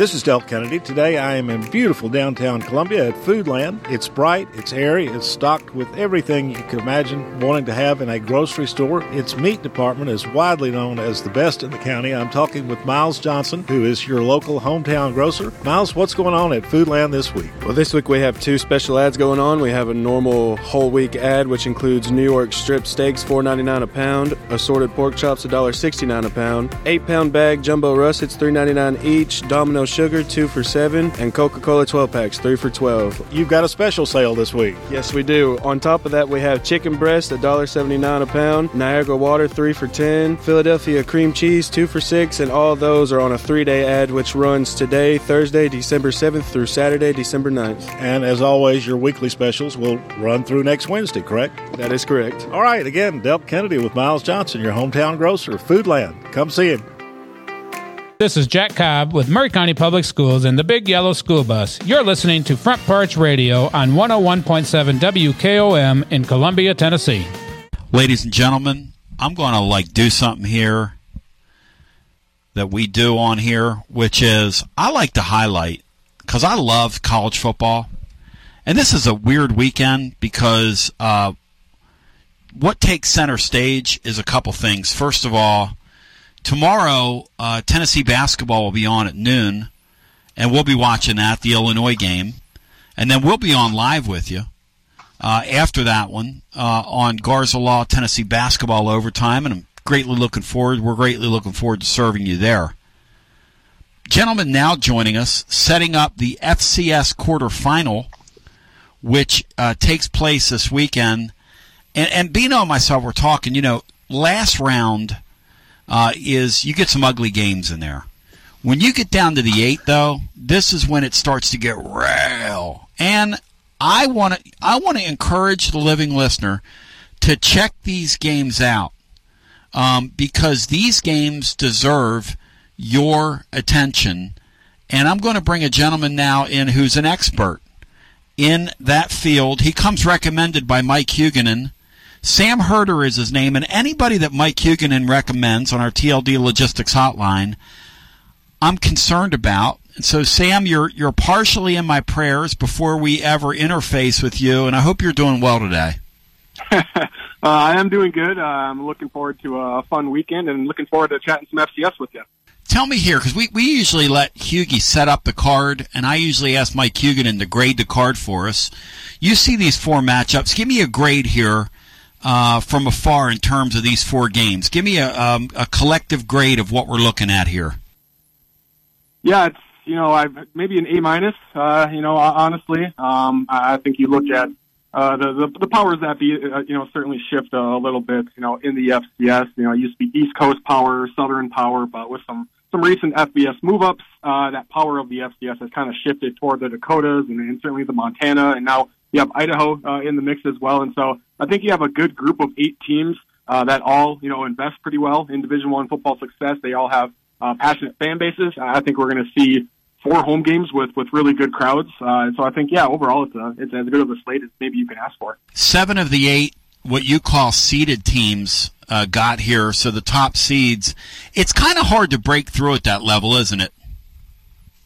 Yeah, you know it, it is. You know the FCS is a is an interesting uh, level because I mean I, I pretty much equate it to mid-major basketball, uh, mid-major college basketball, where you know mid-major college basketball and FCS football. Sometimes you'll turn on a game and you you'll see the uh, the stadium or the basketball arena, and you know you kind of go, that's that's Division One basketball, that's Division One football. It kind of looks like a high school stadium. But then there's also some you know big time mid-major basketball pro, uh, programs, and there's also big time FCS programs where you watch them um, and, uh, you know, it's, it's big time atmospheres, whether it's the Fargo Dome or whether it's, you know, Montana or Montana State. And you go, okay, that looks like big time, uh, football. And there's just a, there's such a huge discrepancy, you know, at the top of the FCS to even the second tier of the FCS to the bottom tier of the FCS because some programs can invest at an FBS level while other programs are investing at a quote unquote FCS level. And it's really hard. If you're the 35th best team in the FCS right now, even if you're the 15th best team in the FCS right now, you're not even close to the number one team in the FCS right now, just because, like you said, it is really hard for some of these programs to get to that top tier based off of what the top tier is doing off the field to to fund and um, and, and really run things like a high level FCS uh, program. Sam Herder joining us. Hero Sports is the website. I'd encourage you to check it out. They cover college football from all different angles, but uh, get down in the nitty gritty with the FCS, unlike a lot of other places. And Sam, tonight, uh, it is uh, an 8 o'clock Central Time start, which is a 9 Eastern Time start. And that's really the first game, the jumping off. I love that scene in Montana on a Friday night. I don't know why they usually get the night game, but it looks colder than hell there, as we say in the trade. And tonight, Furman's up there, and Furman's like a 17 point underdog. Do you give the Purple Paladins, who knocked out my Chattanooga boys last week, any shot in this game? I think it's going to be closer than, than maybe what uh, some expect. You know, the, the 17 points does seem like uh, quite a bit because, yeah, you know, Furman obviously playing the SoCon. Um, they're in the uh, Carolinas, um, and so you know, playing in, in the cold um, in, in Montana is, is obviously not what they're used to. But I do think Furman's style of play uh, you know, the, the, the cold isn't going to change them stylistically. I guess is what is what I should say. You know, they're they're not a team like Samford. They're they're not a team like Western Carolina who, um, you know, they, really like to air the ball out. They have explosive offense. You know, Furman is more established the run. You know, Dominic Roberto is a five foot eleven, two hundred and thirty pound running back. Uh, so they want to get after you, you know, in the run game. They're not going to throw the ball all over the yard. And so I, I don't think the, the the weather is necessarily going to impact uh, Furman, but I, I think you know a shorter week. It is a Friday night game. Uh, going to Missoula, I mean, that is, you know, 26,000, you know, fans or so in that stadium. They're right on top of you. You got the mountains right there. So all the sound kind of, uh, kind of caves in, you know, on you. And, you know, you've, you've heard a lot of people, um, a lot of players that have played at Power Five stadiums say that, you know, Missoula is the loudest stadium they've ever played. In. I love so that I think, place. I love it on yeah. television. It's got that, like you were t- describing. I encourage anybody to flick that thing on tonight. It's on. That game is on where? Is that on um, like the ESPN two? Yep. Yeah, that's cool. I'd encourage anybody yeah. to see that scene because the way that stadium's constructed, and it looks like it's on the side of a mountain almost. I mean, it is next level looking. Yeah, it's a really cool scene. And last week when Montana beat Delaware, uh, you know, it was a snowstorm, and so it just had a beautiful yes. December Montana scene to it. I don't think it's going to snow tonight, uh, but you still, you, you, it, it's right at the foot of a mountain. It's just a, an, an absolutely epic scene there. Incredible. Hey, Sam, got a two part question for you here. Uh, one, uh, what's the matchup uh, what is the one matchup that you would advise everyone to check out in the FCS quarterfinals? And the other is for for those of us who just show up at this time of year, who are always watching FBS and almost never FCS. What's something unique to the FCS game that we should uh, be aware of and watching out for? Yeah, you know, I think the the most intriguing game is probably going to be North Dakota State going to South Dakota. You know, that's, that's an ABC game, and so big time uh, exposure there for uh, for the FCS uh, tomorrow in the afternoon. Um, that's probably going to be the the you know potentially the closest game. You know, the Bison. I think a lot of people know the North Dakota State name in the brand and all the guys they've sent to the NFL, and uh, they've been a, a bit down this year. Um, you know, there is a 2014 playoff bracket. There are eight seeds. Um, and this is the first time in quite some time that the Bison are not uh, one of those eight seeds, and so they've had to go on the road to try and make a run to another national championship. Um, and you know, I think that's going to be a really, really good game there in in, in South Dakota. Um, and I think you know the the the difference or, something that people, you, you, I guess, viewers, casual viewers might not recognize this to to the naked eye, but uh, the FCS has you know a lot of FBS talent and even a lot of Power Five talent, and you know, there's guys you know, on these rosters playing right now that have NIL Power Five deals, uh, it, it, you know, not in place, but basically NIL offers to tra- to enter the transfer portal and go to Power Five schools. Um, I know there's a few guys that where that's the case for North Dakota State. Um, I'm sure there's a couple of guys for Idaho. I'm sure there's a couple of guys, more than a couple of guys for South Dakota State that haven't tampered with and say, hey, we see what you're doing. We think you can play at our Power Five program. Uh, you know, here's here's a we might have a little something for you if you enter the transfer portal. And so, um, I think people might they might see the smaller stadiums, they might see the words or the letters FCS, and they might see some of these school names, and you know maybe just you know subconsciously not think these are you know top level Division One football players, but they all are you know really good. And uh, the FCS sends a lot of guys to the NFL every a year. Lot. Uh, they send a, they send a lot of guys to you know the FBS and the transfer portal. I mean there were there were 300 FCS players that uh, entered the transfer portal last year that all went to the FBS, and so wow. it's not FCS level versus FBS level talent. There is FBS level talent in the FCS. They were just under recruited. Maybe they didn't develop, you know, right away. Uh, maybe they were a little too skinny, one step too slow uh, in, in high school. But then they got to the college level, they developed into a top end talent. And now, you know, they just happen to be playing at the FCS level, not the FBS level. But that doesn't mean they're, you know, they're any less of, of quality of players at, at this level. You know, Jared, Jared Verse, Jared Verse is a good example of that. Yep. You know, we when he first came on the scene and obviously we hear all these names, but when he first emerged, we were like, the first thing you say is Albany. What are you doing fooling around with a defensive end from Albany? And then you and then you saw him at Florida State immediately and you were like, "Oh, that's why they wanted that guy." Did you think he would have that kind of impact there? I did, yeah. No, I think he's, you know, he might be a top ten NFL draft pick, you know, somewhere around there. I didn't, I didn't expect that, but uh, I mean, when he he was you know one of the best freshmen uh, in the FCS, and you know he was you know for whatever reason, uh, maybe he was an inch too short. I don't know for whatever reason though. You know he was under recruited um, in high school, and you, you see that uh, a lot with some guys. I mean.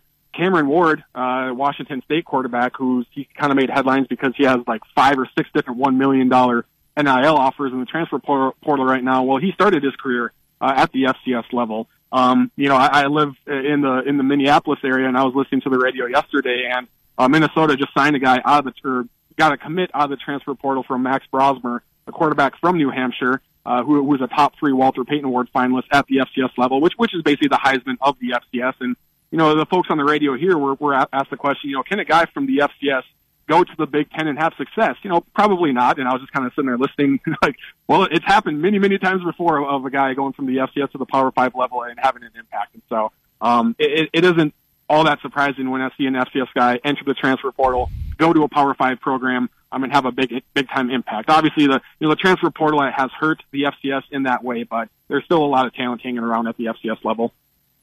Sam Herder joining us. Hero Sports is the site. They even have a podcast up there previewing the weekend, which I'm going to check out when I do my workout here uh, momentarily before we play music tonight at Admiral Pub. Busy day and evening, afternoon and evening for me. Not that you care, but um, but if you're out in the uh, West Knoxville area and want to come check us out at Admiral Pub between seven and ten tonight, we'll be there.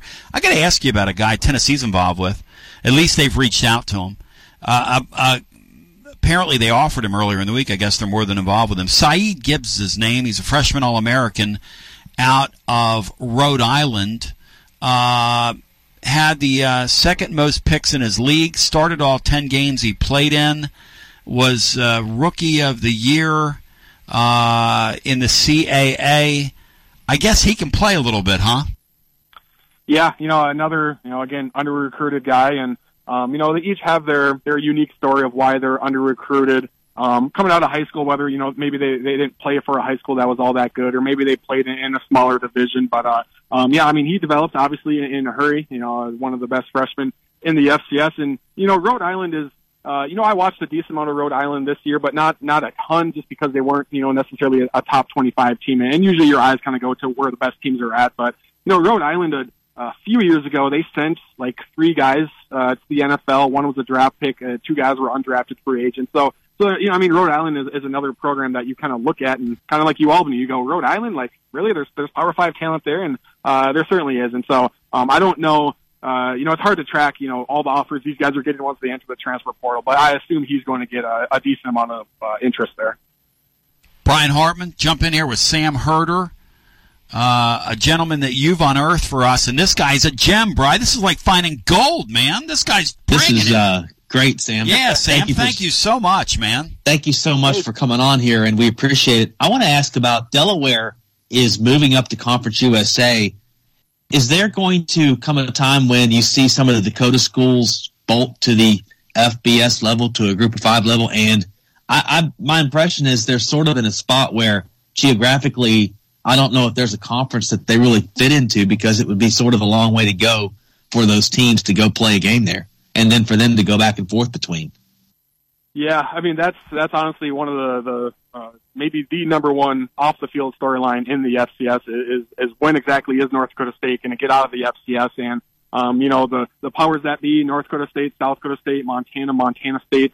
Um, you know they're seeing teams on the East Coast and, and down south move up to the FCS and they're kind of looking around the rest of the FCS and saying we you know we don't necessarily we used to fit in with the FCS maybe we've outgrown the FCS maybe it's time for us to also go to the FBS but the problem is no conference are in or are interested in any of those teams because of their location. And mm. it seems like there's a, a decent misconception out there that NDSU doesn't want to go to the FBS. They're fine in the FCS and winning national titles. That's actually not the case. Um, you know, whether they tell you off the record or well you or whether you kind of read in between the lines, the Bison are no doubt ready for an FBS jump. I mean, they just put up a fifty million dollar practice facility, which is unheard of. What? At, at, at, yeah, and all privately funded too all privately funded. They raised the, the money themselves through boosters, through companies. It didn't come from the state. It didn't come from the school. $50 million indoor practice facility for North Dakota State. That's unheard of at the FCS level. That's probably even unheard of at the group of five level. And I tell people all the time, they didn't build that to stay in the FCS. They would like to go to the FBS, but no, they have n- never gotten an FBS invite. And so I think that's one misconception out there that NDSU was fine in the FCS. That's not the case. They would like to make the jump. They're ready to make the jump but when you see where Fargo is located, um, I mean, the Mountain West hasn't been calling, the MAC hasn't been calling. You know, Conference USA might have an opening, uh, but that's you know pretty out of their footprint, and so um, it's kind of an interesting deal where the Bison are certainly FBS ready, but uh, there's really nowhere for them to go right now. What kind of crowds do they draw? Like you talk about the Bison. When I watch that stadium, they play in the indoor arena, right? Yep. What what kind of yep. how, how, how large is that? So it's about a, it seats about eighteen thousand uh, seven hundred. Um, mm-hmm. and so you know the, the another misconception is you need a certain size stadium for the FBS, and you know that's not the case. It used to be an attendance requirement, but now that has, has, no. has now changed to a scholarship uh, requirement, a recent change. But that is also an interesting part of North Dakota State is their fans want to go FBS. Their fans desperately want to go FCS, and you know I've been covering NSU pretty closely since 2011, and I was there during the early days of the national title runs where getting a ticket to an NSU football game was impossible. I mean, they sold out in, in a snap of a finger. You know, the, the you know people were hanging from the hanging from the rafters. That was the hot ticket in town. Well, now a lot of Bison fans, well, we've been there, we've done that, we've we've hosted quarterfinal games and semifinal games, and we've won nine national titles. What's next? And now NDSU is running into a trouble, uh, running into a problem where they're not selling out, you know, anymore. They sell out maybe one game a year if South Dakota State or UND comes to town. But other than that, even some of their past semifinal games, they haven't been able to sell out because their fans are kind of I don't want to say they're bored, but you know they're they're kind of ready for the next thing. And NDSU, their athletic department, they rely a lot on ticket revenue because they don't get a whole lot of government or school funds. And now that ticket revenue is dropping because a lot of their fans, not a lot, but you know a decent amount of their fans are kind of saying, yeah, I don't really need to go to Bison games anymore. I've seen this, we've done this, you know, so many years in a row. What's the next thing? And so I think that's another reason why the Bison athletic department is very interested in going to the FBS is just to kind of rejuvenate the fan base a little bit you break you bow your head scientifically because he breaks it down scientifically. Sam Herder joining us. FCS, we're we're talking about the FCS quarterfinals. Bino Jeff Henderson jump back in here. This guy's blowing my mind. Sam, I, I, after I give you these two examples, I want you to expound a little bit on on the pride and following these teams have that kind of surprising to me. I, I've got a brother-in-law that lives in in Bose, uh, right outside of Bozeman, Montana, and uh, I, I went out there to visit and I'm not a, I don't hunt or fish. So what I did was go to Montana State and look at their football facility. And uh, I was there on a Friday. Uh, that was in September. They were getting ready to have a home game on Saturday. And I was really surprised by the buzz around that campus. It was a, uh, you know, and I'm used to Southeastern Conference settings, and uh, I was impressed by the buzz around around that uh, around that campus. Then my brother and I went to Minnesota to watch the Yankees play, there was a North Dakota State fan uh, in all his attire dressed out there, and I messed up and said bison, and he told me real quickly that is bison. So I, I, want you to expound a little bit on the on the passion and following of some of these programs at FCS.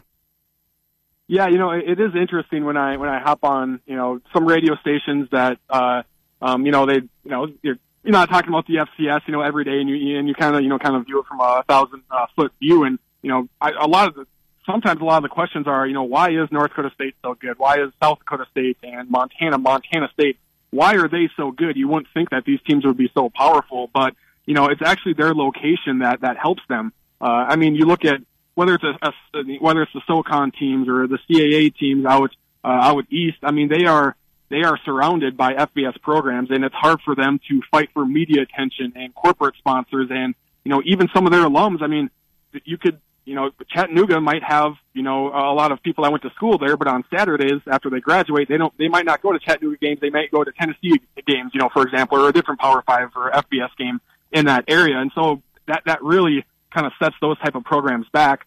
Well, if you're in Montana or if you're in North Dakota, even South Dakota, I mean, if you're Montana State or Montana, you are the NFL team of that state, and every single person in that state even though it's you know not a huge state uh, by population standards, you're either a Montana fan or a Mo- or you're a Montana State fan, and they support those programs like a Power Five level. You know, you need a new indoor facility. All right, let's raise the money. You need uh, you know a, to raise money for a nutritionist. Okay, you know we got you. Here, here's here's the money. They have big time support, um, and they can fund things kind of like I mentioned at the top. They can fund things at an FBS level because they know if they're good, they're going to draw huge crowds, and you know whatever money they fund into football there's going to be a pretty high ROI because, uh, I mean, Montana, you know, they're hosting a semifinal or a quarterfinal game now, and you know that's a lot of money coming in for the local economy. Meanwhile, you know, if um, you know, no no offense to Furman, but if, if Furman was hosting this quarterfinal game, you know, may, maybe they sell out. Maybe I, I, don't know if they would sell out. It's just it's just hard to fight for that level of attention if you're in the east or southeast compared to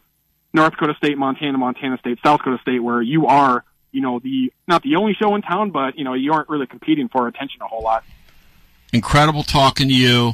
It's been an absolute pleasure. Tell the living listener, uh, Sam Herder, where they can find you, interact with you, and plug that podcast you guys got going. Let's get let's, let's get boned up on the weekend. Yeah, I appreciate that. The the the, the podcast is called the FCS Football Talk Podcast. Uh, then our website is herosports.com. And then I'm on Twitter at Sam Herder FCS. Brother, have a great day. Pleasure, man. Good talking to you. All right. I appreciate you guys. Thank you. And Bry, let's do that again next week. We get to the semifinal. I like him a lot. Yep. I like him a lot. Bino, I don't know what yeah. it's about Sam's, but they're all fired up. They're all fired up. They are all fired. They're, those are some fired up, focused, and prepared people, Bino. And for the first time this hour, this audience has to be pent up. Pent up. We are going to go to our phone lines and the pleasure that's going to be. Bino, now we haven't said a word about tomorrow's Illinois game. I think that's going to be a terrific basketball game. We did a breakdown over at the um, tclub.team today, and I would encourage you to check it out. Head over there towards the bottom of the blog. Tomorrow's Illinois game is going to be really an interesting football game. Yeah, it's re- re- really solid. Uh, you mean Illinois- basketball game? Yeah, I'm sorry. Not football. It's on my brain. Go ahead, Bry or Bino. Uh, and, you know, I, I watched them the other night, and uh, they're uh, they they've got a pretty explosive bunch. Um, so uh, we'll, uh, but it would be a uh, it'd be a nice win for Tennessee at home. And as you guys said, uh, I, I think it's pretty important from a seating standpoint for sure to get this taken care of tomorrow, and then take care of NC State. Um, and uh, who who you lost to won't hurt you if you can do those things. I believe. They're pretty darn good, right? This Illinois bunch. Yeah, and I, I'm. You guys called, and I apologize. I don't. I don't have it right in front of me. But the kid that went off for him for like 33 the other night, I think he's only averaging nine. Uh, so you know, it's imperative that Tennessee kind of kind of keeps him under wraps. So, shout out to my man. You talk about Sam, Sam Mercosi, not to be confused with Sammy and the Ridge, but Sam Mercosi, who a time or two has been, been a live wire on our post game show. He had sinus surgery the other day, so Sam, we're praying for you, brother, and lifting you up. Sam and his ENT doctor, Dr. Pinella, bonded over the program when Sam mentioned something and they made a connection over the Tony Basilio show, Bino. Now, would that be a good sign if the guy's getting ready to operate on your, like cut your face open and find out that he's a, a listener to this show? You think that's a good thing, Bino? Well, uh, that's uh, the way Soccer Dave and my nephew Andy uh, bonded. Uh, so now we've somehow soiled uh, not only the medical profession but the church as well. And how about this? The other day, I'll tell you how uh, big we are in, in Sam's household, Sam and Kristen. This is from um, Kristen sent me this that her uh, mother sent her this. The other day, I told Cora that the mayor was in charge of the town of Knoxville. That they were trying to teach the young daughter. I guess she's like four, whatever, four years old or however old she is. Beautiful little girl. And she says, the other day I told Cora the mayor was in charge of the town of Knoxville. And she said, no, no, no, no, my mom. No. Tony Basilio is in charge of Knoxville. That's what the little. I mean, I'll, send you a screenshot of that. Sam and Kristen, I just want to say to you, keep teaching your youngsters physics because she is absolutely, not physics, but civics, because she is absolutely correct. Correct. And Jerry Colquitt listening to us wants to know where was the love in that last segment for the Vandals? Because uh, I was told off the air that the second game worth watching on the weekend, according to our last guest, is Albany, Jared versus alma versus the number four seed Idaho, the Vandals, and that is a 10 o'clock start, Bry, on Saturday night. Rice fans, Rice. I mean, Brian, are you fired up for that? The Vandals? Yeah, you can stay up late and watch uh, games tonight and tomorrow night. But you know, the Idaho Vandals used to be in FBS level. I think they dropped down because for some reason they dropped back down. Yes, but I believe they were in the when there was a Western Athletic Conference. I remember that. Now, I remember they, the I think they were in the league with Fresno The State. Vandals. I think they Yep. were in the league with some of those teams that are now in the, the Yep. uh, WAC. And I mean the Mountain West. Anybody that's ever tagged the side of a building likes the Vandals. So those of you out there that like to, uh, shall we say, paint the face. By the way, uh, the uh, tonight when I think of Col- I think of Montana, and I think of that that helmet that says Griz on it. Griz. Brian, that fires me up, focuses me, and prepares me. Let's get to the phone calls on the other side after that. This is Trip Stoltz with Columbia Ace Hardware. I love listening to 101.7 WKOM FM, Columbia, Tennessee. Celebrate you with a new vehicle from Chrysler Dodge Jeep Ram of Columbia. We have a huge selection of new vehicles waiting for you. We're talking cars, trucks, and SUVs. And if you're in the business of selling your vehicle, we've got you covered. We'll buy from you even if you don't buy from us. At Chrysler Dodge Jeep Ram of Columbia, we're locally owned and operated and proud to serve our community as the largest CDJR dealership in Tennessee. Find your new ride today when you visit Chrysler Dodge Jeep Ram of Columbia. Hi, it's Terry from Tillis Jewelry, your festive gift destination this Christmas. Unwrap the magic with our natural diamond earrings starting at incredible $99. Yes, you heard it right, $99. Picture the joy of discovering these stunning gems in your stocking. But there's more. Explore our brand new diamond pendants and dazzling stack rings at fantastic prices. Make this season unforgettable with Tillis Jewelry. Come see us on the Columbia Square where the gift is wrapped with elegance. Tillis Jewelry, making your Christmas sparkle brighter. Happy holidays. Do you suffer from knee pain? Is it painful to walk or perform your day to day activities? If so, we have great news at the Dr. Gill Center. We can relieve your knee pain fast and easy with no downtime and no surgery. The FDA has approved a new non surgical treatment for knee pain, and it's covered by most major insurance, including Medicare. This treatment has helped millions of people across the nation. Call today to see if you qualify for a free consultation and get back to a pain free life. 615 551 9224. Brown's Body Shop has two locations to provide your vehicles with high quality body and frame repairs, the best paint jobs, and custom body fabrications. Brown's Body Shop has been successful for more than 50 years because of their highly trained personnel, competitive prices, superior customer care, and timely service. Don't put off body repairs or that custom paint job at Fenders. Go to Brown's Body Shop today, 1505 Nashville Highway in Columbia, or 129 Alpha Drive in Franklin.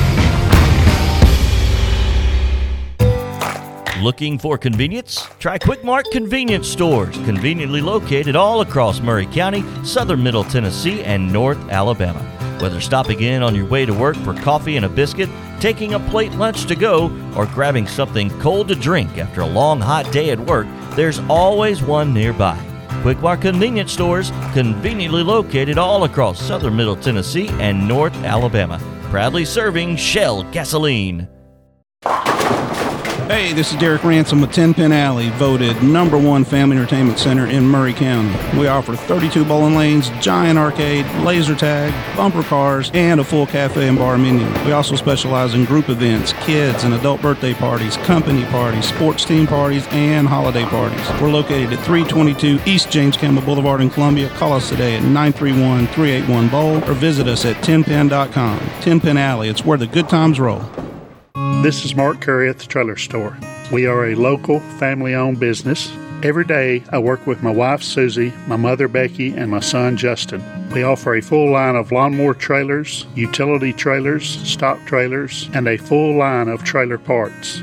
We also offer service. Come see us at 1021 New Lewisburg Highway. Call us at 931 381 2795. That's 931 381 2795. Hey, this is Trip Stoltz, owner and manager of Columbia Ace Hardware. Football season is here, and that means tailgating starts now.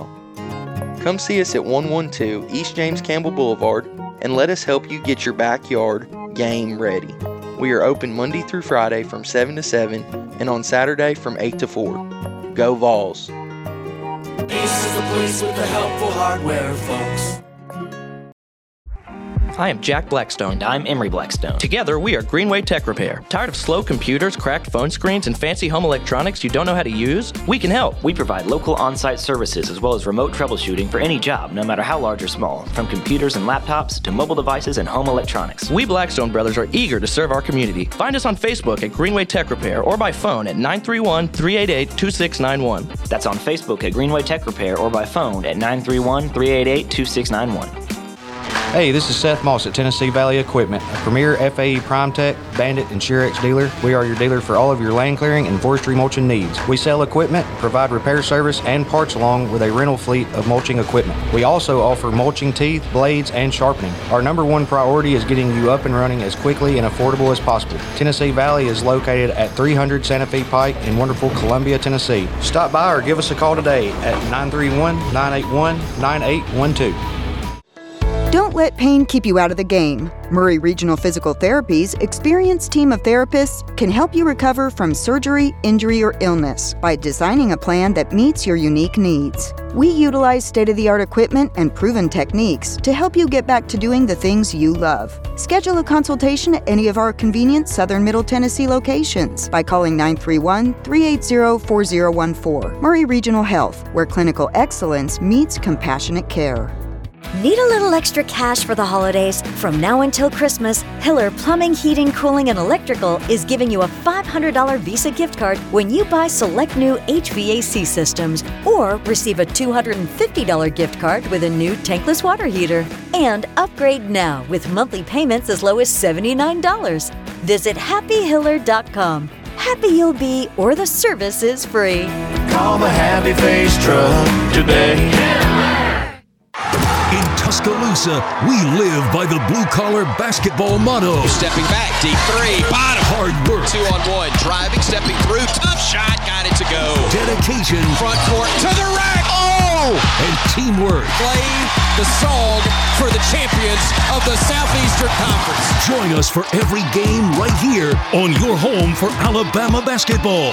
Right here, Saturdays on WKOM 101.7 FM. Elevate your day at Old School Vapor. Check out our selection of disposables like Kado Bar, VHO, Raz, Lost Mary, Breeze, and more. Enjoy 35% off your entire e liquid purchase and 20% off everything else. With every $20 Club 13 purchase, snag a chance to win a Rad Runner e bike. And for Exodus lovers, every purchase gets you a ticket to win an Xbox Series S. Check us out at oldschoolvapor.com. Debbie Matthews, realtor, and her husband Jason, who is a prose songwriter, also own a music publishing company. They live in historic downtown Columbia with their dogs. Dog rescue work is their passion project. They consider Middle Tennessee their backyard, and their lives are full of all things Tennessee. Debbie says there is no greater honor than to help someone find a home. To be trusted with that job, there is no greater privilege. Call Debbie at the Nashville Realty Group 615 476 3224 615 476 3224. Join Center of Hope for the annual New Year's Eve Mule Drop in downtown Columbia. It all starts at 8 p.m. with the amazing Emerald Empire Band. Food trucks, a beer garden, axe throwing, and a cigar lounge will all be there. Hourly countdowns and toasts will lead up to the Mule Drop at midnight. The Mule Drop is free and family friendly. Presented by Center of Hope. Sponsored by Experience Maury and Baxter Management. No live mules will be used at this event. This is Clayton Harris, and you're listening to 101.7 WKOM Columbia. TB back with you. 865 200 5402. I generally ask Bino during the breaks, especially we've been so guest heavy, if he has anything he wants to add to the conversation. Uh, all lines are jammed, Bino. Would you rather spend it with you or spend it with them? You tell me. You have anything you want to add here? Let's spin it with them, Tom. Oh, why? Hello and welcome into our first call. You're live uh, on the show. Day record. Hi, welcome in. Hey, Tony, it's Orange Blood. How's it going? Yo, brother, welcome in. Hey, uh, by the way, uh, Erin is over there in Houston County, about 30, 40 minutes There you go. north of Waver- Waverly, home of the Fighting Kemps. The Fighting Camps of Waverly will never, ever, ever, ever, incredible people. Incredible. Went to high school there in Waverly. One, one of their kids, I believe. Yep. Yep. Hey, um, just looking at uh, the seating, you know, this little press conference and all that they had with Skip and all that. You know, you can tell exactly what cards Deion is playing to get these recruits up there. And I feel like we're kind of lucking out on not getting a clown in this recruit or this transfer or whatever it is. You know, Uh, it, it looks like he's because the, the the talking points you hear in those conferences like that you know exactly what Deion's angle is. He's got some kind of chip on his shoulder. Yep. That I mean, he had nothing to prove. I mean, there's nothing to prove with what Deion's trying to prove. I mean, that's just the way f- football has been for years, and just need to, you know, kids just need to not have that as their mentality for a reason to go somewhere. They need to go there somewhere to improve their skills and get to the next level. But now Deion might be able to coach that. Maybe he can. He hasn't shown it this first year. We'll Right. see.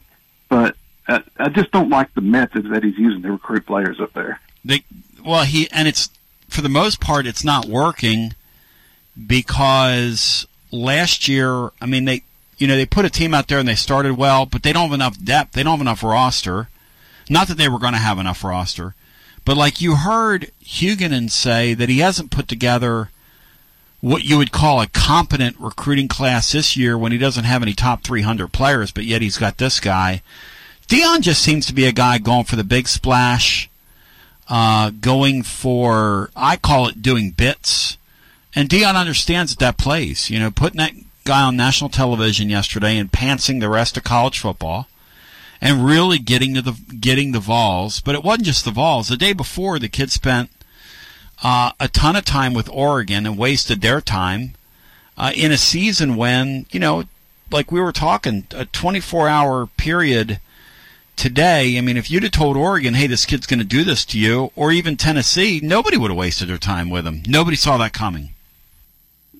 Yeah, and I'm, I'm sure we'll see more. When's the deadline for all this madness to to closes out? Well, the first week or so. the- yeah, the the the signing day, I believe, is the 20th of December, somewhere around then.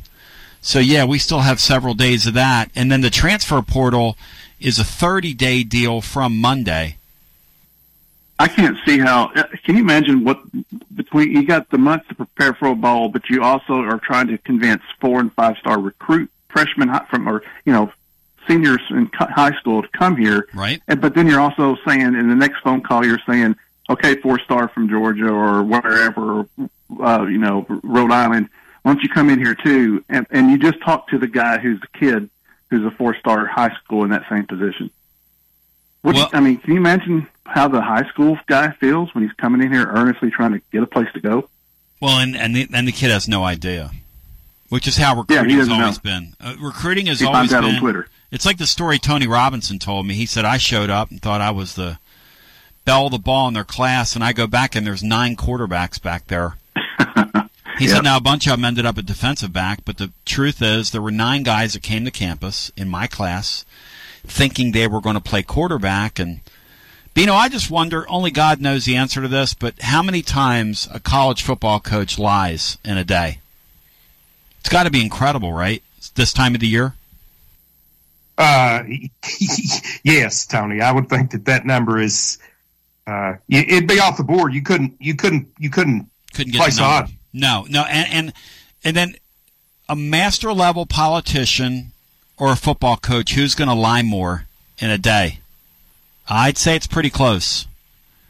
I'd say it's pretty close. But here's Think of it. Think of Yeah. it this way, Tony. Think about high, like in high school, if a guy's dating two girls, and they don't have social media back in the day, Right. But somehow they find out through the grapevine, oh, so and so's taking me on a date Friday night. Well, he's taking me on a date Saturday night. Now these kids go to Manning passing, you know, schools, and they go and they're they're, they're friends on Facebook and Instagram and everything else, and they talk back and forth. What are they going to say? It's like, hey, we were in Manning passing camp last summer.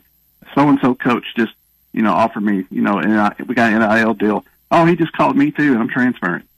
exactly Then what are you going to do? What, what are the parents going to do? you know? nothing. There's nothing anybody can do. it's a mess. Yeah, it's a It's a mess. mess, man.